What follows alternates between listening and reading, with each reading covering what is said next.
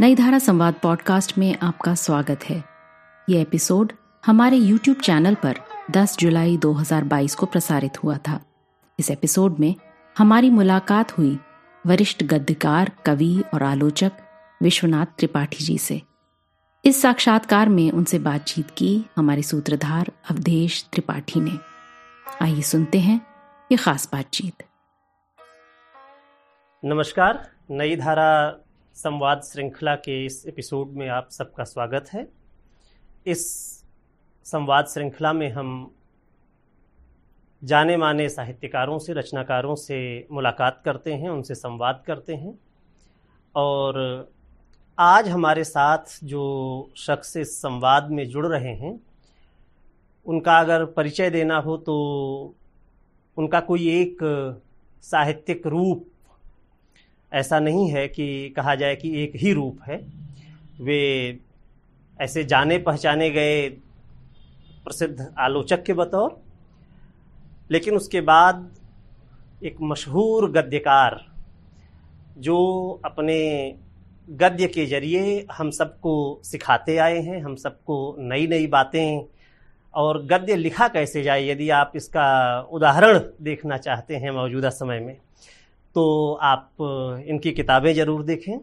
मैं बात कर रहा हूँ मशहूर और वरिष्ठ हिंदी आलोचक विश्वनाथ त्रिपाठी जी की। मैं संवाद शुरू करूँ उसके पहले मैं विश्वनाथ जी का थोड़ा सा परिचय आप लोगों को देना चाहूँगा। विश्वनाथ जी का जन्म बस्ती में हुआ, जो कि अब एक अलग ज़िला बन चुका है। और बस्ती के बारे में भारतेंदु हरिश्चंद्र जब वहाँ गए थे तो उन्होंने कहा था कि बस्ती को बस्ती कहूँ तो काको कहूँ उजाड़। तो वो बस्ती जो बस्ती बाद में बनी, और बाद में बनने की प्रक्रिया में बस्ती ने बहुत बड़े बड़े रचनाकारों को जन्म दिया। तो उस बस्ती में पैदा हुए विश्वनाथ जी, उनकी शिक्षा दीक्षा बलरामपुर, कानपुर, बनारस और फिर चंडीगढ़। और उनकी जो किताबें हैं, जिनसे हिंदी साहित्य के जो विद्यार्थी हैं वो तो बहुत आराम से जिन किताबों के साथ जुड़ जाते हैं, उनमें पहली पुस्तक तो हिंदी साहित्य का संक्षिप्त इतिहास, जो बाद में हिंदी साहित्य का सरल इतिहास नाम से प्रकाशित है, और बाद में हिंदी आलोचना पुस्तक से लोगों का साबका होता है, जिसमें वे हिंदी आलोचना के बारे में बात करते हैं, उसके पूरे इतिहास के बारे में बात करते हैं। और फिर आप देखते हैं कि मीराबाई पर उन्होंने काम किया। उनकी पुस्तक मीराबाई पर जो है वो आ, हिंदी में जो चंद अध्ययन मीराबाई पर हुए हैं उनमें से एक और बड़ी महत्वपूर्ण पुस्तक है। उन्होंने हरिशंकर परसाई के व्यंग्य पर काम किया। और इस सब काम के पहले वो अपभ्रंश के साहित्य पर काम कर चुके थे। इसके साथ साथ जो उनका परिवर्ती लेखन है, उसमें ख़ास तौर से जिस किताब का उल्लेख पिछले समय में बार बार होता रहा है वो है व्योम केश दरवेश। ये पुस्तक, जिसको विश्वनाथ जी कहते हैं कि ये हमारे गुरु आचार्य हजारी प्रसाद द्विवेदी का पूर्ण स्मरण है, तो इसको किस विधा में रखा जाए, इसको लेकर के भी बड़ा आ, संदेह रहा है या लोगों के बीच आ, मतभेद होता है। क्योंकि वह, अगर आप सोचेंगे कि जीवनी है हजारी प्रसाद जी की, तो वो सिर्फ जीवनी नहीं है। अगर आप सोचेंगे कि उनके कृतित्व का आलोचनात्मक मूल्यांकन है, तो वह सिर्फ उतना भी नहीं है। यानी वो कई विधाओं को आपस में समेटे हुए हैं। तो ऐसे विश्वनाथ जी से, और उनकी दूसरी किताब जो बहुत मशहूर हुई नंगा तलाई का गांव, जो उनके अपने गांव के का आख्यान है। और अभी तक हिंदी साहित्य में मेरे देखे लोगों ने अपने गुरुओं पर तो पुस्तकें लिखी हैं, लेकिन किसी ने अपने शिष्यों पर पुस्तकें नहीं लिखी हैं। ये विश्वनाथ जी हैं जिनकी पुस्तक जो अपने शिष्यों के बारे में है, गुरुजी की खेतीबाड़ी, इसमें अपने लंबे अध्यापकीय जीवन में जो तरह तरह के इनके शिष्य आए, उनके बारे में, उनमें से कुछ कुछ उनके उनके बारे में बहुत शानदार संस्मरण हैं। तो ऐसे विश्वनाथ जी आज हम लोगों के साथ हैं। आइए विश्वनाथ जी, आपका बहुत बहुत स्वागत है। तो आ, आज के इस संवाद को आ, मैं शुरू करूंगा इस बात से कि आ, आपने जहाँ से आरंभ किया, आरंभ में आपकी भी कुछ कविताएं प्रकाशित हुईं और कविता लिखने से आपने आरंभ किया, और आपके पहले के भी जो आलोचक हैं, आप देखिए कि शुक्ल जी के बारे में सुना है कि वो भी कविता लिखते थे, फिर रामविलास जी का तो पूरा मतलब एक कवि रूप था ही, और रूप तरंग में उनकी कविताएं पूरी प्रकाशित हुईं, नामवर जी कविताएं लिखते थे, आप कविताएं कविताओं से आरंभ किए। तो ये हिंदी में आलोचना में जो लोग आए, ये सब लोग कविता से आरंभ करके कैसे आलोचना की दुनिया में आ गए? वो अभी जब आप ये सवाल पूछ रहे थे, यानी जब आप बात कर रहे थे, तो मेरे दिमाग में ऐसी एक बात आई जो पहले नहीं आई थी। अभी मेरे दिमाग में बात थी, उसका बहुत बड़ा कारण ये था कि अब आप ये देखते हैं, अब जो नए आलोचक आ रहे हैं नए नए, उनके बारे में ऐसा नहीं है। शायद उसकी ये है कि वो हम लोगों का दौर स्वाधीनता आंदोलन का दौर था, और स्वाधीनता आंदोलन के दौर में आंदोलन हमेशा जाहिर भावना के साथ आता है, और भावना के साथ जब कोई चीज़ आती है तो उसमें कविता सहज फूटती है।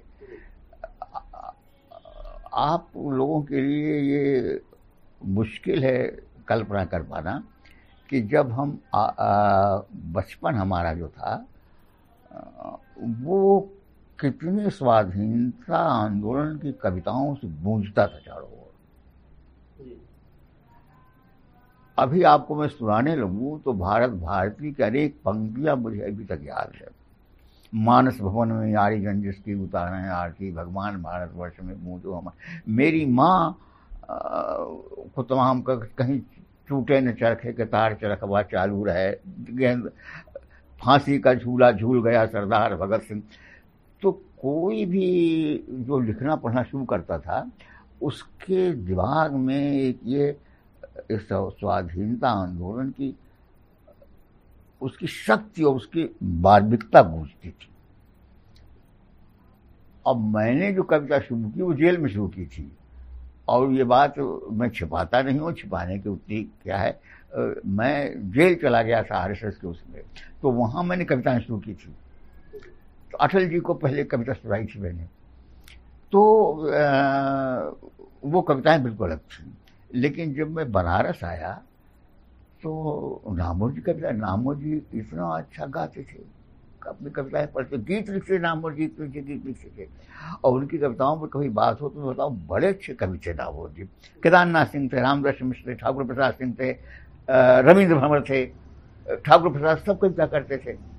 तो बाद में वो जैसे जैसे दिन आगे बढ़े, लोग बुद्धि विलासी ज़्यादा होते गए, और आलोचकों का एक ये हुआ ना कि जैसे जैसे साहित्य की बागडोर आलोचना के हाथ में दे दी जाती है,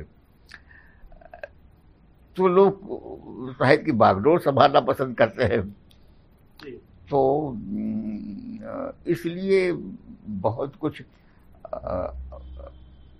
वो वो तो उस समय में तो कविता स्वाधीनता सहज रूप में, स्वाधीनता की चेतना, स्वाधीनता बिल्कुल, कविताएं स्वाधीनता के आंदोलन से जुड़ी हुई हैं।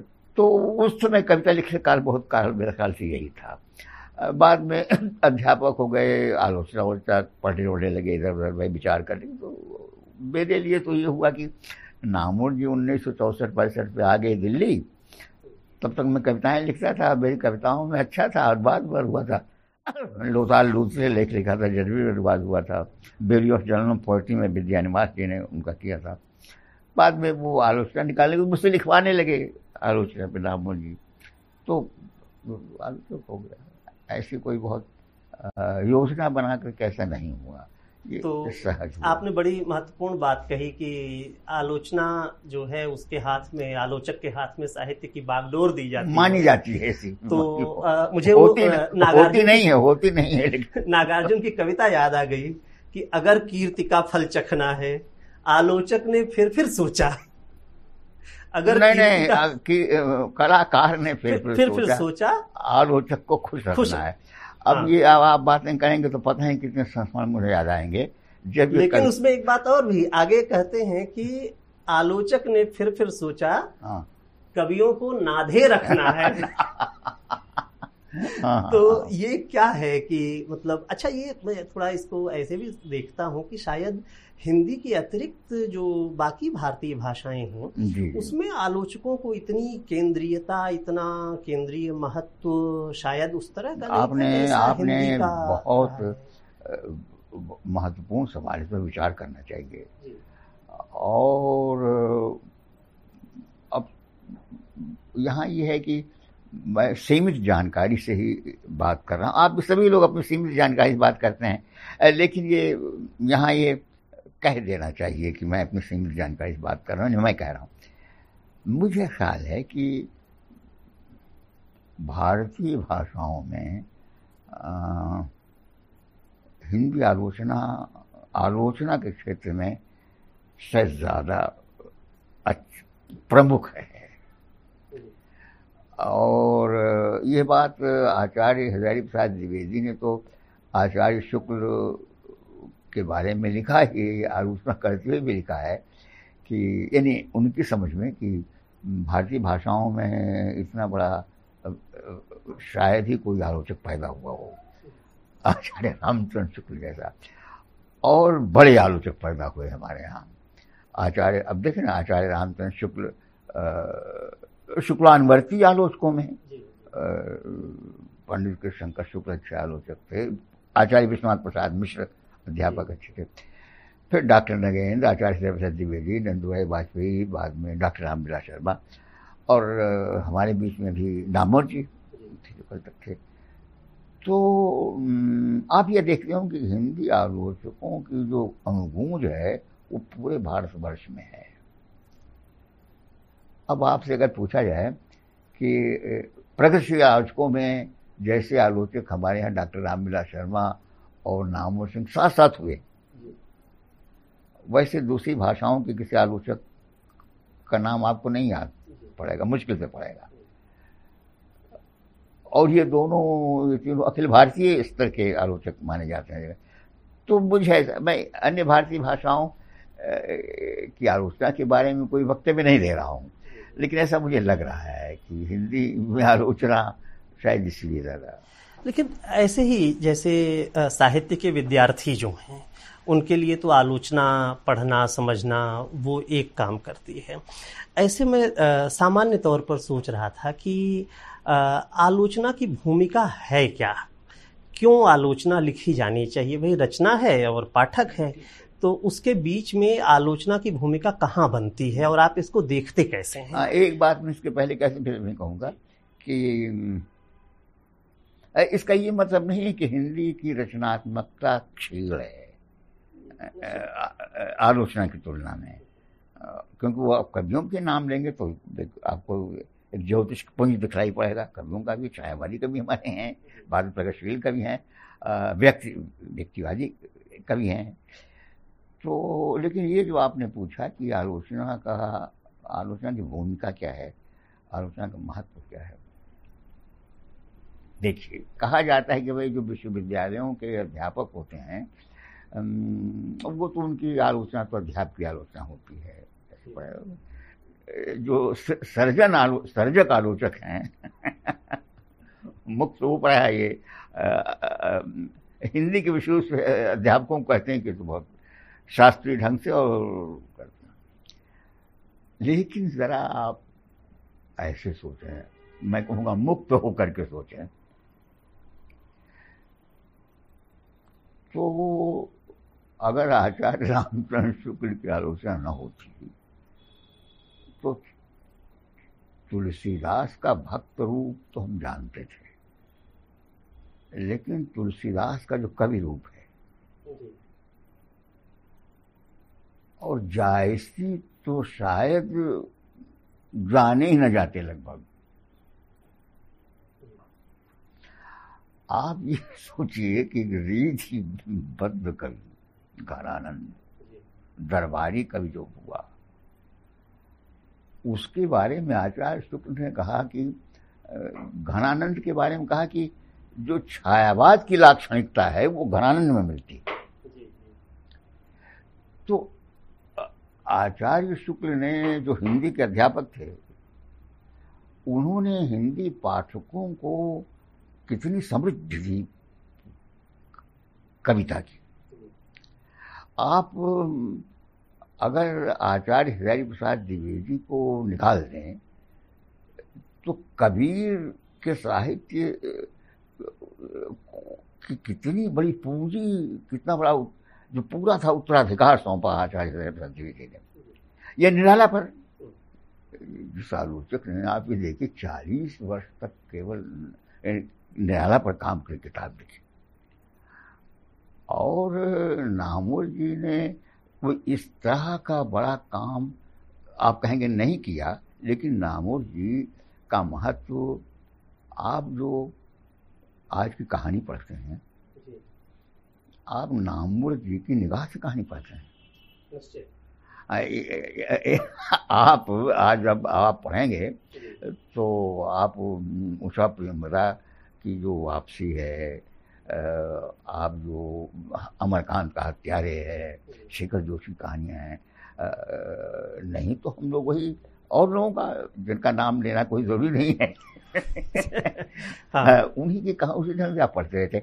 तो एक ये ये ये किसी न किसी तरीके से एक जो एक जातीय सांस्कृतिक धारा होती है बड़ी, वो केवल साहित्य से नहीं पैदा होती है, वो राजनीति से, सबसे ज़्यादा राजनीति से पैदा होती है, अर्थ से पैदा होती है, सामंजस्य से पैदा होती है, प्रकृति बोध से पैदा होती है।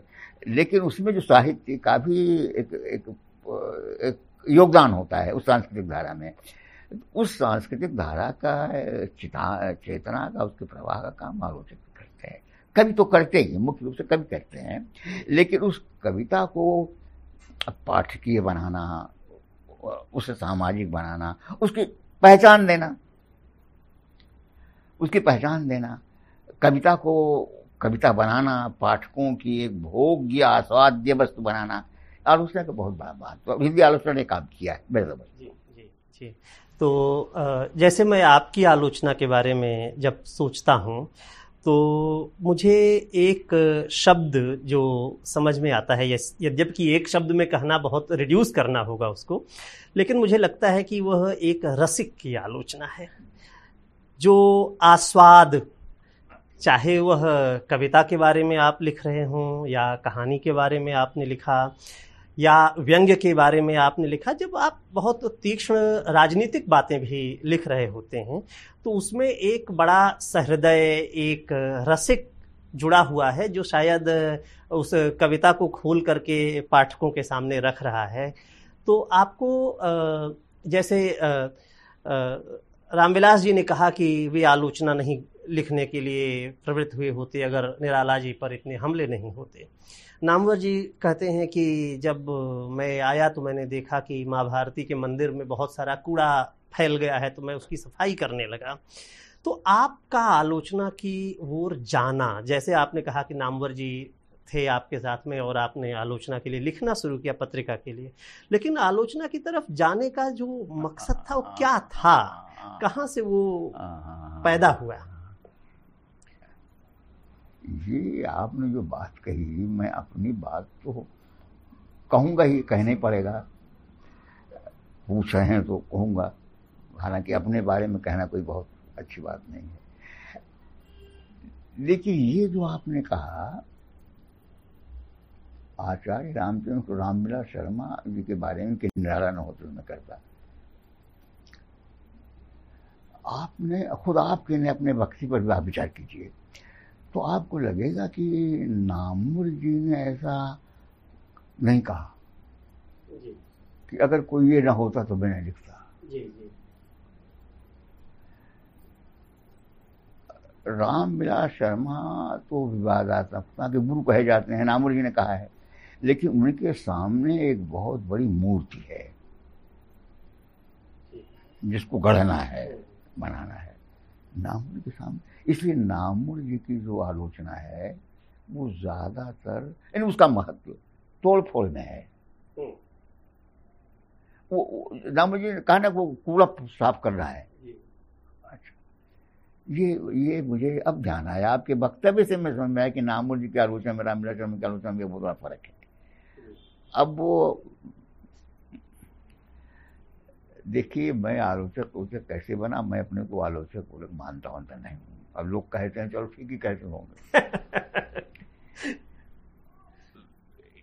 लिखना आलोचना छपाना तो नामवर जी की वजह से हुआ, लेकिन मुझे ये हुआ कि जो चीज जो चीज़ मैंने पढ़ी और बहुत अच्छी लगी, तो ये ज़रूर है कि अच्छी बहुत लगती थी मुझे। कोई चीज़ जो अच्छी लगती थी पढ़ने की तो मैं बिल्कुल परेशान होता था, घूमता फिरता रहता था, उसी के बारे में बात करता रहता था।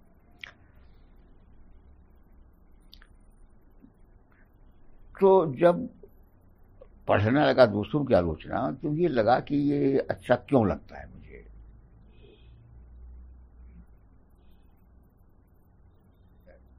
अब इस विषय में सबसे पहले तुलसीदास,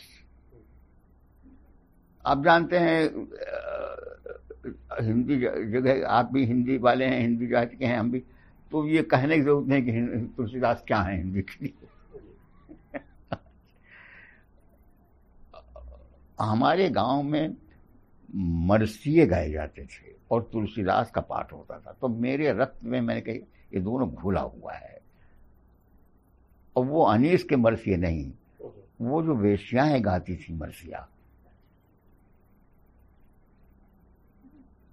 एक मैंने बरवे में कुछ लिखा है। अच्छा। तो एक बरवे है, रात अंजोरिया कहूँ मरसिया होए, रोए से का होए कहाँ सब रोई। वो मरसिया और तुलसीदास मैं गाती। तो धीरे धीरे मुझे देखा कि तुलसीदास क्यों अच्छे लगते हैं मुझे। किसी चीज के हवाई ढूंढना, उसके निर्माता घटकों को ढूंढना है। एक मकान अच्छा है तो उसमें क्या क्या लगा है, तब ये ब्यूटी बनी है बने है। तो इसलिए सबसे पहले मैंने तुलसीदास से अपनी किताब देखी लोगों ने। तो और अभी तक मैं तुलसीदास के बारे में कि अगर आप और फंस गए तो आप निकलेंगे नहीं, तुलसीदास छोड़ेंगे नहीं आपको। ये विजय देवनाथ शाही ने लोहिया जी को राय दी थी। लोहिया जी तुलसीदास का बहुत बहुत मानते थे, वो चित्रकूट मेला लगवाया था। तो शाही जी ने लोहिया जी को वार्न किया था कि आप तुलसीदास के चक्कर फंसेंगे तो राजनीति भूल जाएगी, उसी में रह जाएंगे आप। तो अब मुझे तुलसीदास की जो मार्मिकता है, वो जो वस्तुस्थिति जान पहचान है, आदेश है उनका, नारियों को जानना, पुरुषों को जानना, उसको प्रकृति को जानना, सब चीज़ों को जानना है। तो इस बीच में जो भी तुलसीदास का लगा है, वो ये लगा है कि तुलसीदास का जो नाद योजना है, नाद बिंब है तुलसीदास के, तुलसीदास वर्णानु वर्णानुप्रास के बगैर एक कदम नहीं चल सकते। तुम नीके निज नयन निहारे, अब देखिए नीके निज नयन निहारे, जग जाओ से जीवन जाने की ना जट। ये बहुत बड़ी बात नहीं है, बड़ी बात है लेकिन बहुत बड़ी बात नहीं है। ये क्राफ्ट, ये सिर्फ क्राफ्ट ही नहीं है। निज नीके निज नयन निहारे में प्रत्येक शब्द ऐसा लगेगा जैसे मालूम पड़ता है कि इस स्थिति के लिए उपयुक्ततम शब्द है वो। नना नना कर देना बड़ी बात नहीं होती, दूसरे भी कर सकते हैं लोग। मानव सरोज भोंग भामिनी, भोंग भामिनी, ये ये भा, भावगम्य भवानी भावपति। तो ये जो है ये नाद जिसे कहते हैं, शब्दों का ध्वनियों का। अब इसमें दूसरा बड़ा चक्कर चल जाएगा। संस्कृत के नाद से भिन्न बिल्कुल, संस्कृत तो द्वितीय व्यंजन में चलता है, अनुस्वार में चलता है, हड़ा टाडा में चलता है। निराला हिंदी ध्वनि व्यंजना के मास्टर है। संस्कृत कालिदास को तो क्रिटिसाइज किया था, श्यामातन में शिखर दर्शन के बारे में कहा कि सपा शब्द के मारे बुरा हाल है, ये हिंदी की अच्छी कविता नहीं होगी। अमरकांत को पढ़ा। अब कहानियों में मुझे अमरकांत मैंने पढ़ा तो एकदम से मुझे लगा कि इतना अच्छा कहानीकार है। तो तो अमरकांत पर लिखा, कहानियों पर लिखा, परसाई को पढ़ना शुरू किया। तो परसाई, इसके बाद मैं ऐसे पहुंचा कि ये शायद ये प्रेमचंद की ये तो महाकाव्य इसकी गाथा लिखा है, इसके पूरी योग की इसकी प्रतिभा औपन्यासिक महाकाव्यात्मक परसाई की, छोटे बेगनबंदकार की। और ये प्रेमचंद मुझे लगा, अभी भी कहता हूँ मैं बिल्कुल बिल्कुल निसंकोच होकर के कि प्रेमचंद के बाद हिंदी का सबसे बड़ा गद्यकार परसाई। तो मेरा ये हुआ, ये ये रसिकता जो आप कहते हैं, इस ये मेरी रसिकता या भावगम्यता शायद मुझे एक्सट्रीम पर ले जाती है। एकदम से झोंक में तारीफ करता हूँ या आलोचना करता हूँ, लेकिन मैं कोशिश ये करता हूँ कि अगर कोई चीज़ अच्छी लगती है तो ये पता लगाएं कि क्यों अच्छी लगती है। और ये बड़ी बड़ी अजीब बातें हैं, जैसे आप जो सौंदर्य रूप जितना ही खामोशी से अच्छा लगता है, जितना सहज होता है, बिना शोर शराबे के, बिना प्रसाधन के, बिना नंबर के, बिना एडवर्टाइजमेंट के, वो इतना ज़्यादा अंदर मार्मिक होता है और उसका पता लगाना उतना ही मुश्किल होता है। अगर आप यही देखें, कितना अच्छा लगता है किसी के खूबसूरत चेहरे को देखना, भीम सिंह जोशी को सुनना, लेकिन अगर आप कहीं इसमें फंस गए कि क्यों अच्छा लगता है तो बड़ी परेशानी होती है। वो परेशानी फिर सार्थक भी बनाती है आपके सौंदर्य को। तो ये आलोचना पर इतनी बातें मैं कह गया। तो मेरा मुख्य रूप से यही था कि जो साहित्य अच्छा लगता, जो कविता अच्छी लगती थी, तो ये मेरे मन में सब क्यों अच्छी लगती है। अच्छा, तो वहाँ से आप फिर तो ये हुआ और धीरे धीरे आपका कवि रूप जो है वो पीछे पीछे चला गया। वो डिमांड सप्लाई वाला हो गया ना। लोग पत्रिका निकालते हैं ना बड़ी, हाँ, तो हाँ। लोग आलोचना रिव्यू ज्यादा मांगते हैं, आलोचना मांगते हैं। कवि सम्मेलनों में मैं पहले जाता होता था, ऐसी बात नहीं थी। अभी भी कभी कभी लोग कहते हैं तो लिख लेता हूँ, कभी कभी लिखता हूँ, ऐसी बात नहीं है। तो आपके पास कुछ कविताएं हैं अपनी, तो एक दो आप अभी सुना रहे हैं? हाँ हाँ, अभी अब कविता की बात चल रही है, थोड़ा सा आपकी कविताओं को हम लोग सुनते हैं। कविता भी अजीब लिखी मैंने। एक तो वो जेल वाली कविता तो तो छोड़ गया था, तो आर एस एस तो छोड़ गया, तो, तो मैं वामपंथी हो गया। बनारस आया तो केदारनाथ सिंह का क्लास फेल हुआ मैं, तो केदारनाथ सिंह के रूप में बड़े प्रसिद्ध थे, बहुत जल्दी बहुत प्रसिद्ध हो गए थे। तो उनके साथ बड़ी हमारी बड़ी पक्की दोस्ती रही है, केदारनाथ सिंह से बहुत अभिन्न मित्रता थी हमारी। तो मैं भी कविता था, लेकिन केदारनाथ सिंह मुझसे कहते थे कि मेरी कविताओं का प्रभाव बहुत पड़ा है लोगों पर, आप अलग ढंग से कविता लिखते हैं, ये मुझसे कहते थे। पहली पहली कविता मैंने कविता नहीं लिखी थी, डायरी लिखी थी। तो नामवर जी मेरे कमरे में आते थे, तो नामवर जी की आदत ये थी कि पलट पलट सब देखते थे। तो उन्होंने डायरी देखी तो कही तो बड़ी बढ़िया कविता है। तो वो कविता हुई थी, अब ये मैं मैं कर रहा हूँ साहब, और मेरा घर भुक्खड़ों का घर नहीं था, निम्न मध्यवर्गीय जैसे ब्राह्मण होते हैं, परोहिताई नहीं करते थे, पिताजी खेती करते थे, तो घर में खाना पीना चलता था, लेकिन बाहर पैसा नहीं भेज सकते थे वो। तो मेरा जीवन बहुत साधनहीनता भी बहुत गुजरा है, वो अलग कथा है। तो जब एम ए पास करने का हुआ तो युवा कि एम ए कर लूंगा तब क्या होगा, तो बहुत चिंता रहती थी। दादा कहते हैं, पिताजी को दादा कहते कि लड़का बड़ा होगा तो कुछ कमाएगा, देगा, बहन है, और शादी नहीं हुई। तो बैठे बैठे डायरी पर लिखा मैंने, तो ये लिखा कि मेरा बाप उन्हीं दोनों वो हिलेरी कॉन्क्वेस्ट पर गया था। अच्छा अच्छा। और पिताजी की हालत ये थी कि चार पाँच साल पहले मेरे पिताजी पहलवान थे, तगड़े थे, उन्होंने कांस्टेबल को मारा था पटक करके, तो हिस्से शीटर हो गए थे। अच्छा। थाने पकड़े। तो फिर बाद में मैंने देखा पिताजी एक बार कांस्टेबल के पैर छू रहे हैं। तो तब क्योंकि बाप तो बाप की इमेज तो सर्वशक्तिमान की होती पुत्र के लिए, संतान के लिए। जी जी। तो ये बैकग्राउंड था मेरा उस।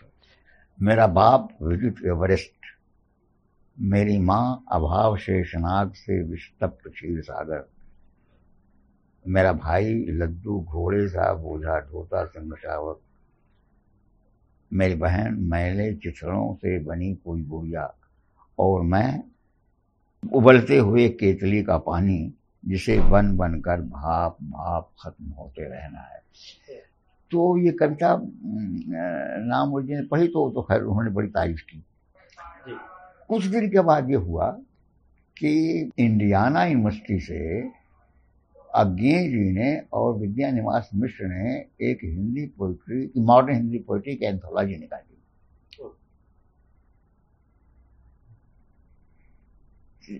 जिसकी भूमिका जोसेफिन मिल्स ने लिखी, जो कॉर्नेल यूनिवर्सिटी प्रोफेसर थी अंग्रेजी की। तो उन्होंने उस पूरे एंथोलॉजी में से मेरी कविता ही उद्धृत की अपनी भूमिका में, और ये कहा कि बड़ा इसमें स्ट्रांग पैरलिज्म है इसके। तो विद्यानिवास मिश्र जी जब आए तो पूछे कौन विश्वनाथ ने तो बुलाया, तो बड़े प्रसन्न हुए। फिर लूधा लूजे जर्मन इंस्टीट्यूशन था, जिसकी बाद में बड़ी चर्चा इन लोगों ने की, उसने इस कविता पर एक लेख लिखा। इस कविता ब्रेख्त की, अज्ञे की, और इन कविता के साथ छोटी कविता रख करके उसने पर एक लेख लिखा है। तो एकदम से मैं बड़ा हो गया।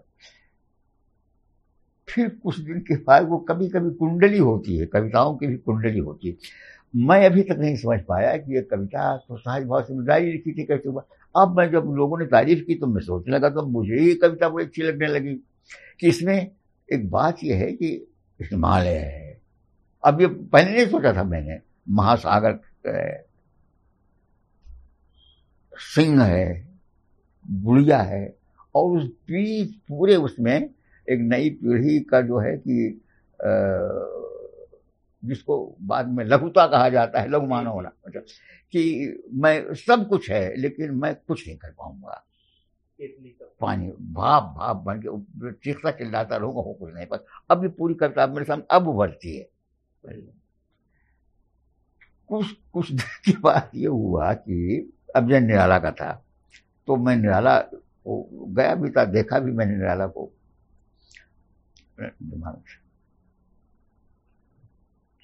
तो उसी बीच में मैंने लस्ट फॉर लाइफ पढ़ी। अच्छा, वैन गॉग के जो जीवनी, वो अजीब ढंग से मुझे बीस कहानी ने पढ़ने को दी।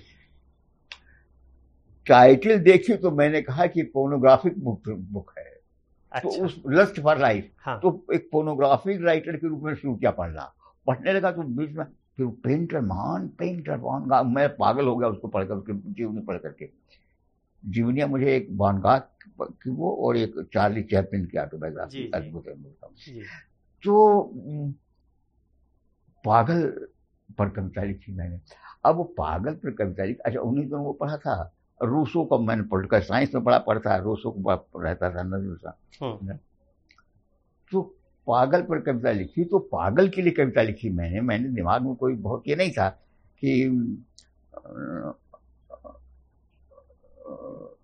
आते जाते आते जाते जब जब तुम लिखलाई पढ़ते हो मुझको ये क्यों लगता है किसी जन्म में इसी तरह मैं भी पागल था। अंधियारे में लाल मशालें नाच रही हैं, आते जाते पथिक तुम्हें कैसे लगते हैं, रिक्शे कारें बसें यहाँ की लहराते आंचल कभी तुम्हारा ध्यान अखंड तोड़ पाते हैं। आ, इन इस कुत्ते से प्यार तुम्हें क्यों इतना ज़्यादा, धूल भरी निर्जन सड़कों से हरदम क्या कहते रहते हो। ओ नजरुल इस्लाम निराला रूसो वानगा के साथी, हम तुमको पागल कहते हैं किंतु हमें तुम क्या कहते हो। वाह। अब ये कविता छपी कल्पना में। उसी कविता छपने के दूसरे दिन या तीसरे दिन ये निराला जी की डेथ हो गई। तो हुआ ये कि शेखर जोशी ने मुझे चिट्ठी लिखी और ये कहा कि भोपाल में मैं हूँ और लोग इस कविता को पढ़ते हुए घूम रहे जाओ। तो मेरे समझ में बहुत देर के बाद मैंने सहज भाव से पूछा था कि जैसे पहाड़ देखा हमने तो पहाड़ हमारे बारे में क्या सोचता था, इस रूप में मैंने कहा था कि हम तो पागल तुम्हें समझते हैं, तुम क्या कहते होगे मुझे पागलपन में। लेकिन वो जुड़ गया बिल्कुल कि वो नजरुल इस्लाम, निराला, रूसो जो हैं वो हम तो उनको पागल के छुट्टी पा लेते हैं, वो अपनी भूमि से हमें कितना अपराध समझते होंगे। हाँ, एक कविता यहाँ दंगा हुआ था, वो किस पर लिखा था मैं तो क्या कहूँ, लेकिन तो कविता ये लिखी मैंने, नाम मुझे तब तक आ गए थे, अब मेरी कविताएं छापने लगे थे वो आलोचना में। अच्छा, अनुवाद हो गया था, लूसी ने लिख दिया था सबने। तो कविता वो ये थी कि मैंने एक बड़े आदमी से पूछा कि तुमने कोट कहाँ से पाया। उसने मुझे घूर कर देखा और कोट उतार कर फेंक दिया। मैंने पूछा कि तुमने चश्मा कहाँ से पाया। उसने चश्मा भी फेंक दिया और वो अंधा हो गया। जब मैंने पूछा कि बड़े आदमी तुम आदमी तो हो ना, तो वो नंगा हो गया और थोड़ी देर मर गया। देखो ना हकीकत हमारे ज़माने की कि बड़े लोगों से उनका और उन्हीं की चीज़ों का रिश्ता पूछो, बस वो नंगे होकर मर जाते हैं। बड़ी कविता है। हाँ, ये शमशेर बहादुर की कविता अमन का राग, जिसमें लाइन आती है देखो ना हकीकत हमारे ज़माने, वो उनसे ले लिया मैंने जी। दूसरी कविता इसी में है, वो आजकल छपे तो बड़ा गड़बड़ हो जाएगा, अब छपने लायक है आजकल। वो यह है कि भीड़ ने महल पर पत्थर फेंके, वो पत्थर कवि के पास आकर कविता की पंक्ति बन गए। कवि ने एक कविता लिखी और वो भीड़ के हाथों पत्थर का टुकड़ा बन गई।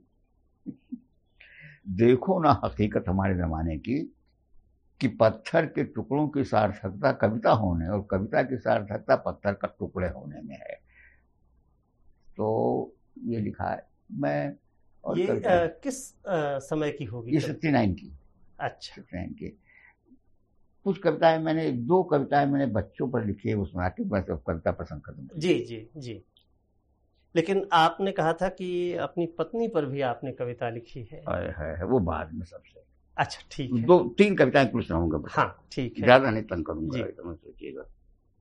ये मिल गया अनुभव साझा। क्योंकि एक चीज़ मैंने ये गौर की कि आपका परिचय जहाँ जहाँ लिखा हुआ है, वो नहीं, वहाँ हर जगह यह लिखा है कि इस सन में आपका विवाह हुआ और इनके साथ विवाह हुआ, लिखा हुआ है जी।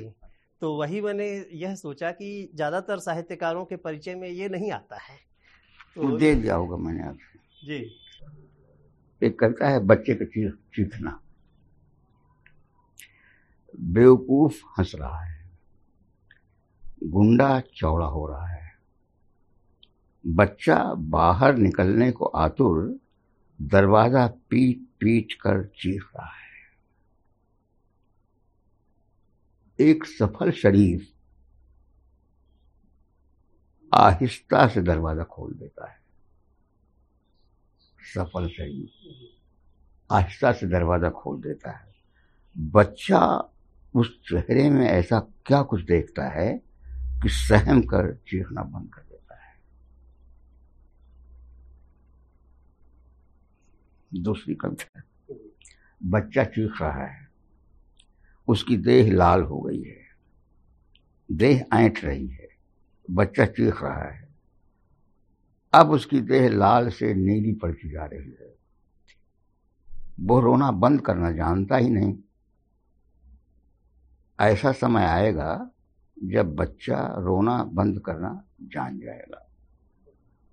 बड़ा होगा तो रोने की जगह चुप रहना भी सीख जाएगा। मार्मिक कविता है। पत्नी वाली सुनाऊं? जी जी। और पत्नी वाली सुनाया है तो एक कविता द्विवेदी की पर आखिर में सुनाऊंगा। ठीक है, द्विवेदी की पर कविता सुनाऊंगा। उसने रीतकालीन नायिकाओं से कुछ नहीं लिया।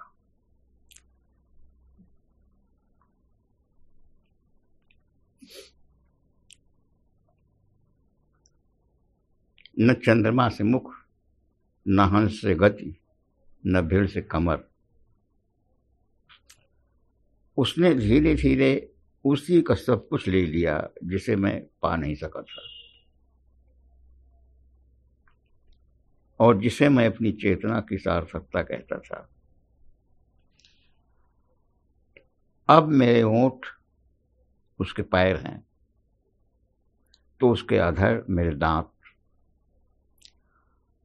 हल्दी, जीरे, सौंफ, लौंग में बसा उसका पीला पेट मेरी सफल संभावनाओं की सीमा है।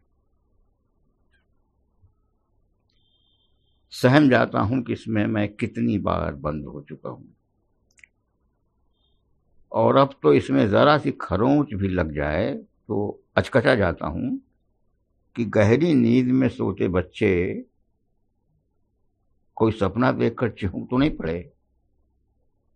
क्या नहीं हो सकता, एक कप चाय पहाड़ी धुन की तोड़ भी हो सकती है, और वही सांझ के झुझलके में चमकती सुर्ख चीते की आंख भी।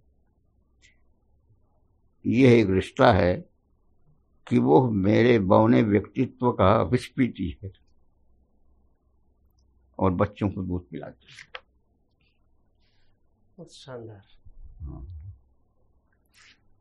बस एक कविता द्विवेदी जी को सुना कर जी जी।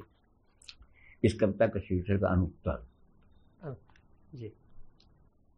पंडित हजारी प्रसाद द्विवेदी बरगद के छतनार वृक्ष थे, जो जाए बैठे खड़ा हो उसे शीतल छाया देते थे। उन्हें धूप लगती होगी तो कौन शीतल छाया देता होगा। पंडित हजारी प्रसाद द्विवेदी जिस सभा में पहुंचते थे रोशनी और कोलाहल जगमगाने लगते थे। वे अकेले बैठे हों तो भी लगता था शताब्दियां एकत्र परस्पर संवाद कर रही हैं। वे हमारा अकेलापन पी लेते थे और हम अमृत। जब वे अकेला महसूस करते होंगे तो उन्हें अमृत कौन पिलाता होगा, शताब्दियां या उनका मौन अंधकार।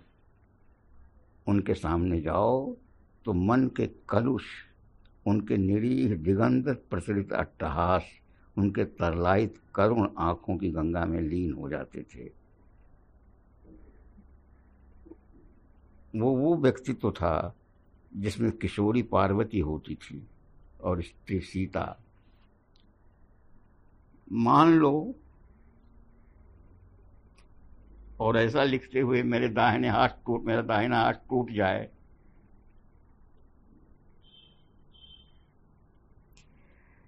कि पंडित हजारी प्रसाद द्विवेदी भी कभी विचलित हुए हों तो उनके मन में किस गंगा को खो तो उनके मन में किस उनके मन ने किस गंगा को खोजा होगा। अंतिम बीमारी में होश आने पर आने वाले से पूछते थे चाय पी कि नहीं। अंतिम बेहोशी में उनसे मिलने कौन आया होगा, कुमारभट्ट, भट्टनी, न्यूनिया, रविंद्रनाथ, कबीर। हम दूर रह गए। तो ये जो हजारी प्रसाद द्विवेदी जी को लेके जिस तरह की ये बड़ी मार्मिक कविता है, तो मैं आ, सोच रहा था, मुझे व्योम केश दरवेश के बहुत सारे प्रसंग याद आ रहे थे और मैं सोचता हूँ कि अब हम लोग अपनी बातचीत को थोड़ा सा व्योम केश दरवेश की तरफ ले चल सकते हैं यहाँ से। तो व्योम केश दरवेश के बारे में चर्चा करते हुए नामवर जी ने एक बात कही कि एक तो उनके समग्र जीवन के बारे में इसमें है जी, लेकिन उसके साथ साथ वो कहते हैं कि ये जितना हजारी प्रसाद द्विवेदी के जीवन के बारे में है उससे कम विश्वनाथ जी के जीवन के बारे में नहीं है। तो यह उनका एक तरह से उनकी अपनी आत्मकथा भी है।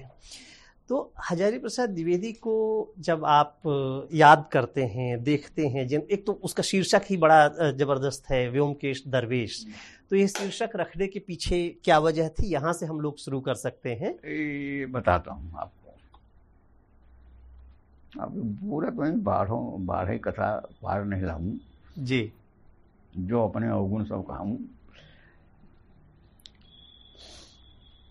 नामवर जी, ये शीर्षक सोचा तो मैं नहीं था, लेकिन मैं इस किताब का नाम रखना चाहता था आचार्य हजारी प्रसाद द्विवेदी का पुण्य स्मरण, जो पंडित जी की आखिरी किताब है, गुरु उसी के गुरु होगा आप प्रदेश में।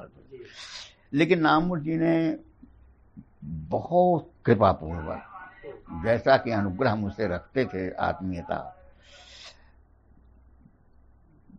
आग्रह किया कि नहीं इस किताब का शीर्षक यही होगा।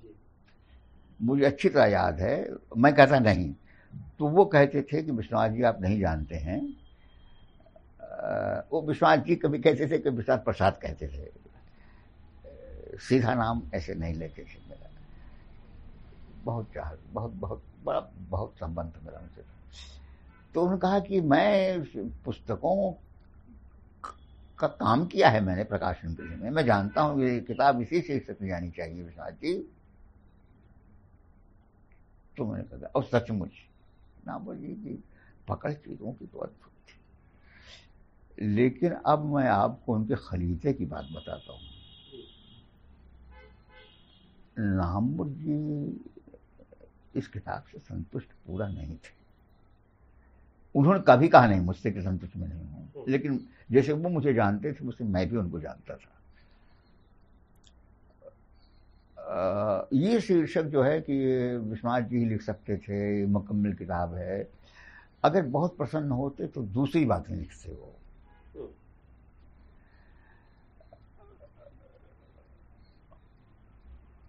और ये जो आप विधा की बात कर रहे हैं, ये इस बात नहीं जान पाया कोई, मुझे कहा कम कहने का मुझे मौका नहीं मिला। मैं चाहता हूँ इस पर कभी कोई पूरा रिव्यू पूरी बातचीत से व्योम केश दरवेश भी करे और नंगा तलाई का। तो ये अब्दुल बिस्मिल्लाह, डॉक्टर अब्दुल बिस्मिल्लाह ने जब इस किताब की रिव्यू की तो उस आदमी ने मेरी चूड़ी पकड़ी और ये कहा कि असल में इनके दिमाग में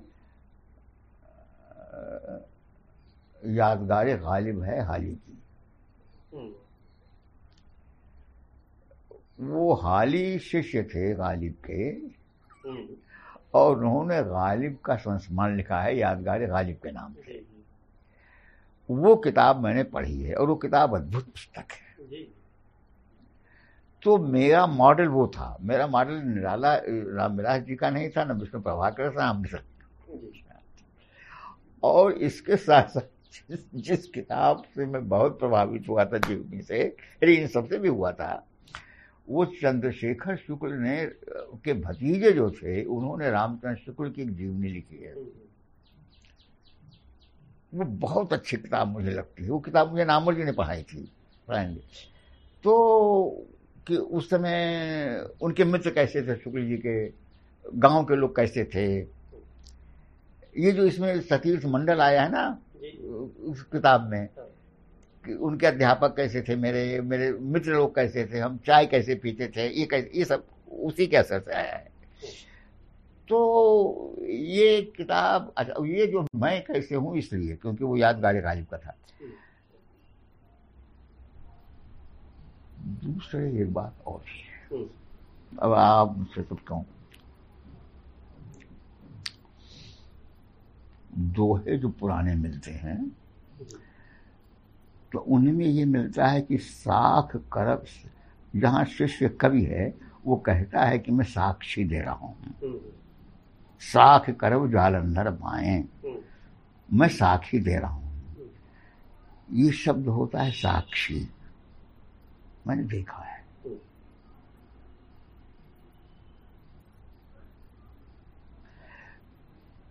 और पंडित जी के साथ में बाईस तेईस साल तक रहा हूँ और पंडित जी के साथ में कोई योग्य व्यक्ति के रूप में रहा रही हूँ। घर का था, जैसे गांव में कुकुर बिल्ले होते हैं तो पंडित जी समझते थे कि मैं बहुत सीधा हूँ और मैं ताड़ता रहता था।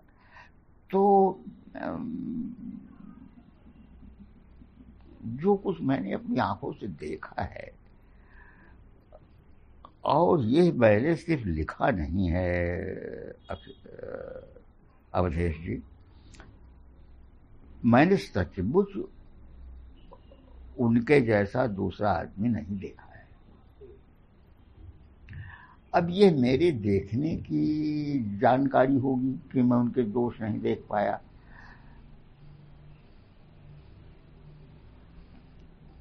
श्रद्धा और प्रेम ये कुछ कुछ अंधे भी होते हैं।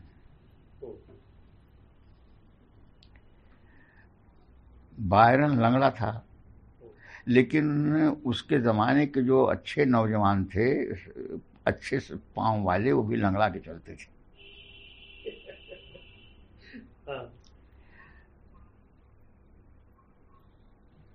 गांधी टोपी लगाने वाले सभी गांधी नहीं थे, नेहरू कट पहनने वाले सभी नेहरू नहीं थे।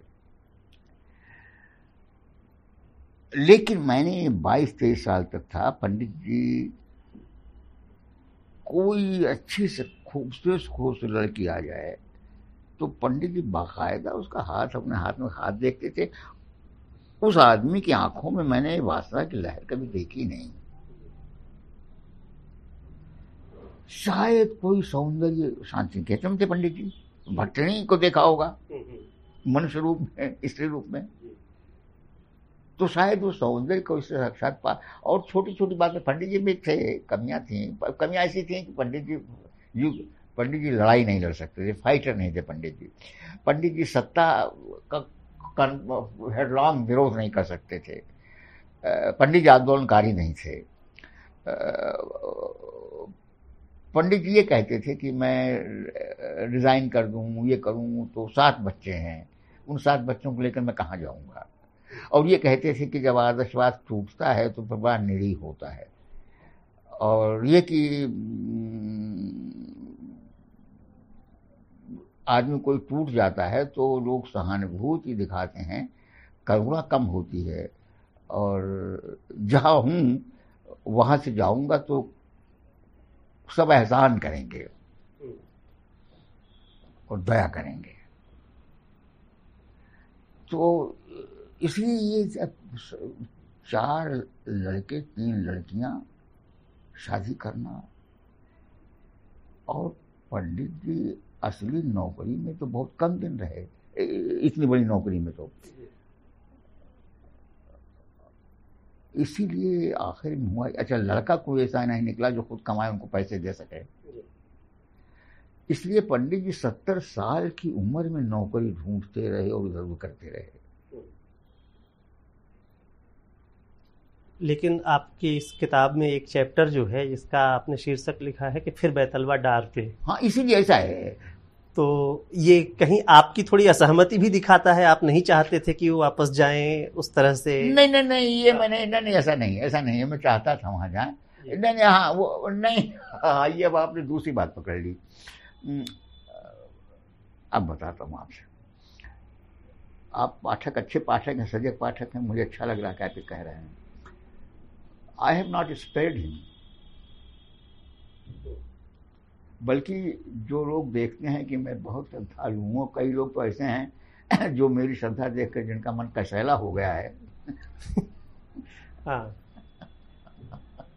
और वो मुझे क्रिटिसाइज करने की बजाय द्विवेदी जी को ही क्रिटिसाइज करने लगे। तो यानी मैं अगर किसी तारीफ करता हूँ तो ये नहीं कि मैं गलत तारीफ कर रहा हूँ, ये कहना चाहिए इन लोगों को, वो कहने वही तारीफ करने लायक नहीं। पंडित जी को कई जगह मैंने किया है कि जैसे अलीगढ़ में जब वो वो नेहरू फेलोशिप जिस आदमी को मिली थी, उसको जब ये दिया गया, उसके निर्णायक पंडित जी थे हिंदी में, तो एक आदमी गया, उसने बड़ी खुशामद की उनकी और उसको दे दिया पंडित जी। कहते थे कि योग्य, मानते थे योग्य नहीं है, लेकिन दे दिया। आलोचना में लिखते समय मुंह देख करके आलोचना, वही बात की, किसको कह दिया कि वो तो बड़ा तपस्वी है, बड़ा ये बड़ा ये है। जी देहरी द्वार, ऐसी ऐसा विशेषण देते थे जो उसकी तारीफ भी करे वो करे। वो रामचंद्र शुक्ल नहीं थे आलोचना में, आलोचक के रूप में वो आ, मैं तुलना और किसी से नहीं करूँगा उनकी, लेकिन निश्चित रूप से वो आचार्य उस तरह से नहीं थे। रामविलास जी ज़्यादा थे, ज़्यादा दो टूक कहते थे। ए, तो लेकिन इतने बड़े आदमी की ये छोटी छोटी अपने लिए नहीं करते थे। जहाँ उन्होंने कुछ ऐसा काम किया तो कदम डगमगाए, तो वो अपने हित के लिए नहीं ढंग मंगाए, बल्कि उनका स्वभाव ऐसा था, किसी को दुख नहीं कर सकते। आकर कोई बैठ गया तो उसी का कर लिया। फिर उनकी कुछ अपनी मजबूरियाँ थी, बड़ा परिवार था, कोई ऐसी वो नहीं थी, धन संचय बहुत नहीं था। विश्वनाथ त्रिपाठी जी ने अपने लेखन के प्रारंभिक दौर में कविताएं लिखी, बाद में उनका झुकाव आलोचना की ओर बढ़ा। वे मानते हैं कि जब वे लिखना शुरू कर रहे थे, देश में हर ओर आज़ादी की छटपटाहट थी। यह छटपटाहट कविता के रूप में हर कलम से निकल रही थी। यही वजह थी कि उनकी प्रारंभिक रचना कविता रही। आइए सुनते हैं इसके आगे की बातचीत। तो द्विवेदी जी के अगर काम के बारे में आपसे मैं पूछूं तो सर्वाधिक प्रिय पुस्तक आपकी कौन सी होगी उनकी? यानी आलोचना की पुस्तकें भी हैं, उपन्यास भी हैं, निबंध भी हैं, तो आप क्या एक... ये मेरे लिए पता लगना बड़ा मुश्किल है। मुझे मैं खाली पंडित जी के चार उपन्यास हैं, उन चार उपन्यासों में कोई भी उपन्यास जो पहले छप जाता कालक्रम की दृष्टि से, वो वानभट्ट की आत्मकथा जैसा ही प्रसिद्ध होता। अच्छा। आ, उनका कोई उपन्यास किसी उपन्यास से कम नहीं है। थोड़ा सा पुनर्नवा स्लाइटली मुझे उतना नहीं लगता है, लेकिन ये जो अंतिम उपन्यासों का नामदास का पोथा, वो तो बहुत अच्छा है। और ये पंडित जी में और भी है कि उस समय के साथ साथ पंडित जी की सहृदयता, मार्मिकता, पकड़, ये सत्तर साल की उम्र में वो नामदास का पोथा लिख रहे हैं, जहाँ वो कहता है तुमने तो वो देखा ही नहीं उसको, तो हाँ हाँ हाँ ठीक है, तुम क्या जानो ना, तुमने तो उसको देखा ही नहीं, अनुभव नहीं है। और आलोचना में उनकी किताब आचार्य शुक्ल के बाद जो दो किताबें आलोचना की बहुत अच्छी हैं, पहले नंबर में रखूंगा मित्रवत कालिदास की लालित्य योजना, उसे पढ़िए फिर से, और दूसरी नंबर पर डॉक्टर रामविलास शर्मा की हिंदी साहित्य की साधना, निराला की साहित्य साधना का दूसरा खंड आलोचना वाला। अब अगर आप तीसरी किताब का नाम लेना चाहेंगे तो मुझे दिक्कत पड़ेगी। अगर कोई बहुत ढील दे करके इनसे बड़ा डिस्टेंट पर नामवर की किताब कविता के पर नहीं पढ़वा, या लेकिन और उसमें विवादास्पद है। लेकिन यह है कि कालिदास की लालिप योजना बहुत, मैं जानबूझ के पंडित का कबीर को नहीं कह रहा हूँ, किताब बहुत अच्छी है पंडित की। और एक अजीब शक्ति है कि उनका जो सर्जक रूप है वो समय के साथ घटा नहीं बढ़ता गया।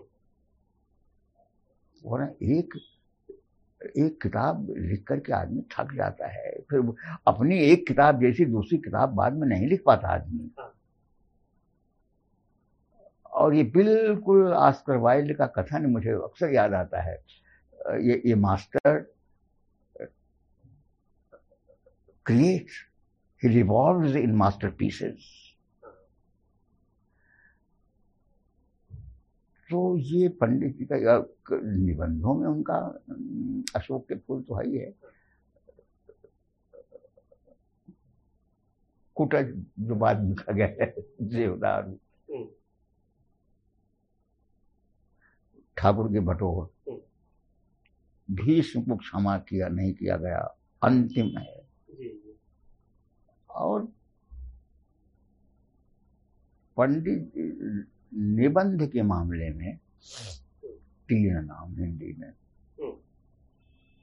तो ये मेरा आलोचक वाला, ये देखिए मतलब ये तीन निबंध, ये सब कभी लिखूंगा।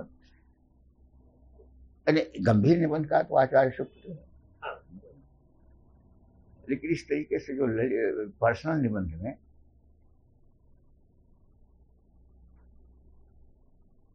चंद्र चंद्रधर शर्मा बोले कछुआ धर्म वाले, ऐसी भाषा किसी पास नहीं। इतना बड़ा विद्वान।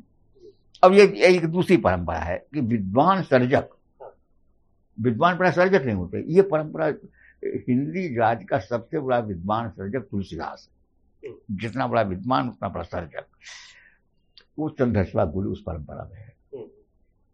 और फिर नंबर हजारी प्रसाद द्विवेदी, और तीसरे आपका नाम परसाई। इस पर ये घोषित खो जाए मेरे नाम से, हाँ, कि गुलेरी जी, द्विवेदी जी और परसाई, ये निबंध व्यक्तिपरक निबंध, ये तीन अद्भुत। और ये तीनों, गुलेरी जी, इनमें तीनों में सबसे बड़े विद्वान गुलेरी जी, गुरुदेव क्षमा करें पंडित जी पंडित जी माफ कर देंगे।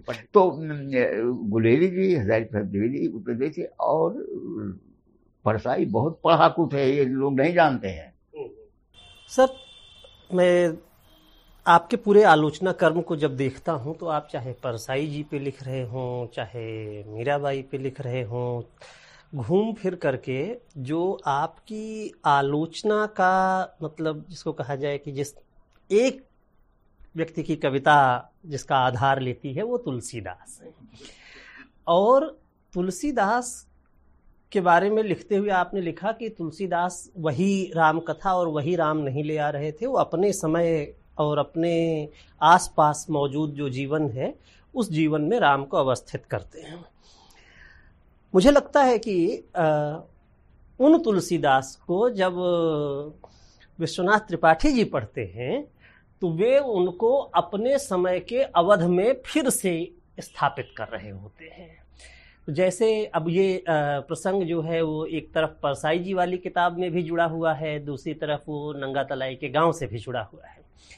तो परसाई जी वाली किताब में भी आपने तुलसीदास का प्रसंग लिया, और नंगा तलाई की गांव नंगा तलाई गांव में भी आप कहते हैं कि जो आग लगाने का पूरा व्यापार है और अवध में जो लोगों के घर फूंक दिए जाते थे, तो शायद लंका दहन का जैसा चित्रण तुलसीदास ने किया है, तो वो उनका अनुभव अवध के इस तरह की चीज़ों से, इस तरह के ग्रामीण जीवन के अनुभव से आया होगा। तो मैं इसी सिलसिले में आपसे ये जानना चाहूँगा कि आ, आपने तुलसी को अपने अवध में कैसे प्रतिष्ठित किया? वो यही बात, एग्जैक्टली यही बात परसाई ने मुझसे कही है कि तुम चाहे जिस पर लिखो, घूम फिर के तुम तुलसीदास पर या भक्ति का ही पढ़ाते हो।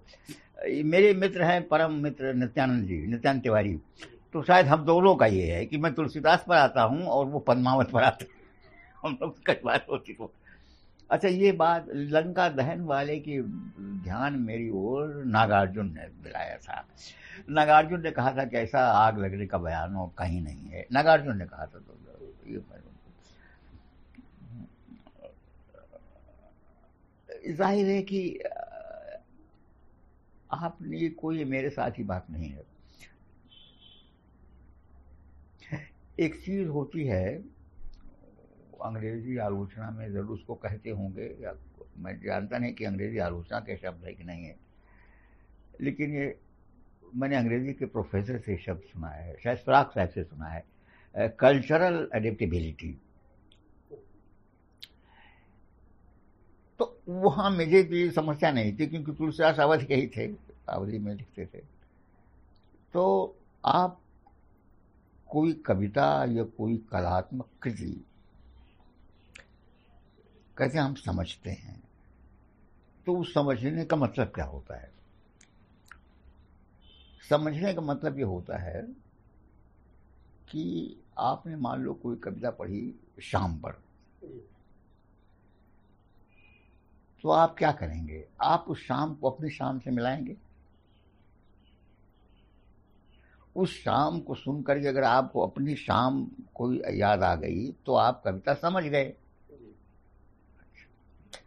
तो तुलसीदास को पढ़ा, तो तुलसीदास को पढ़ करके तो अगर मुझे अपने पिताजी याद आए, अपनी माँ याद आई,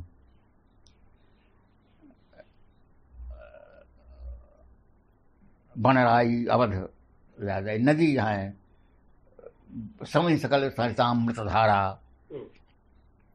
तो मुझे अपने गांव की वो बूढ़ी राप्ती नदी याद आ गई, तो उसी के माध्यम से तो मैं तुलसीदास तक पहुंचूंगा ना, मुझे वहां ले आएंगे और फिर मैं वहीं से वहां पहुंचूंगा। इसलिए और तुलसीदास के साथ ये ज्यादा इसलिए है क्योंकि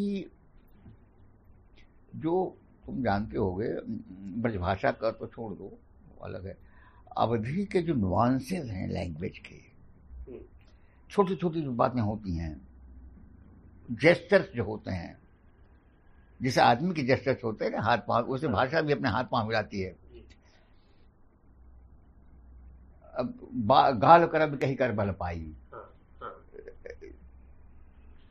तो जो पुण्य कहीं सगर घर फोरी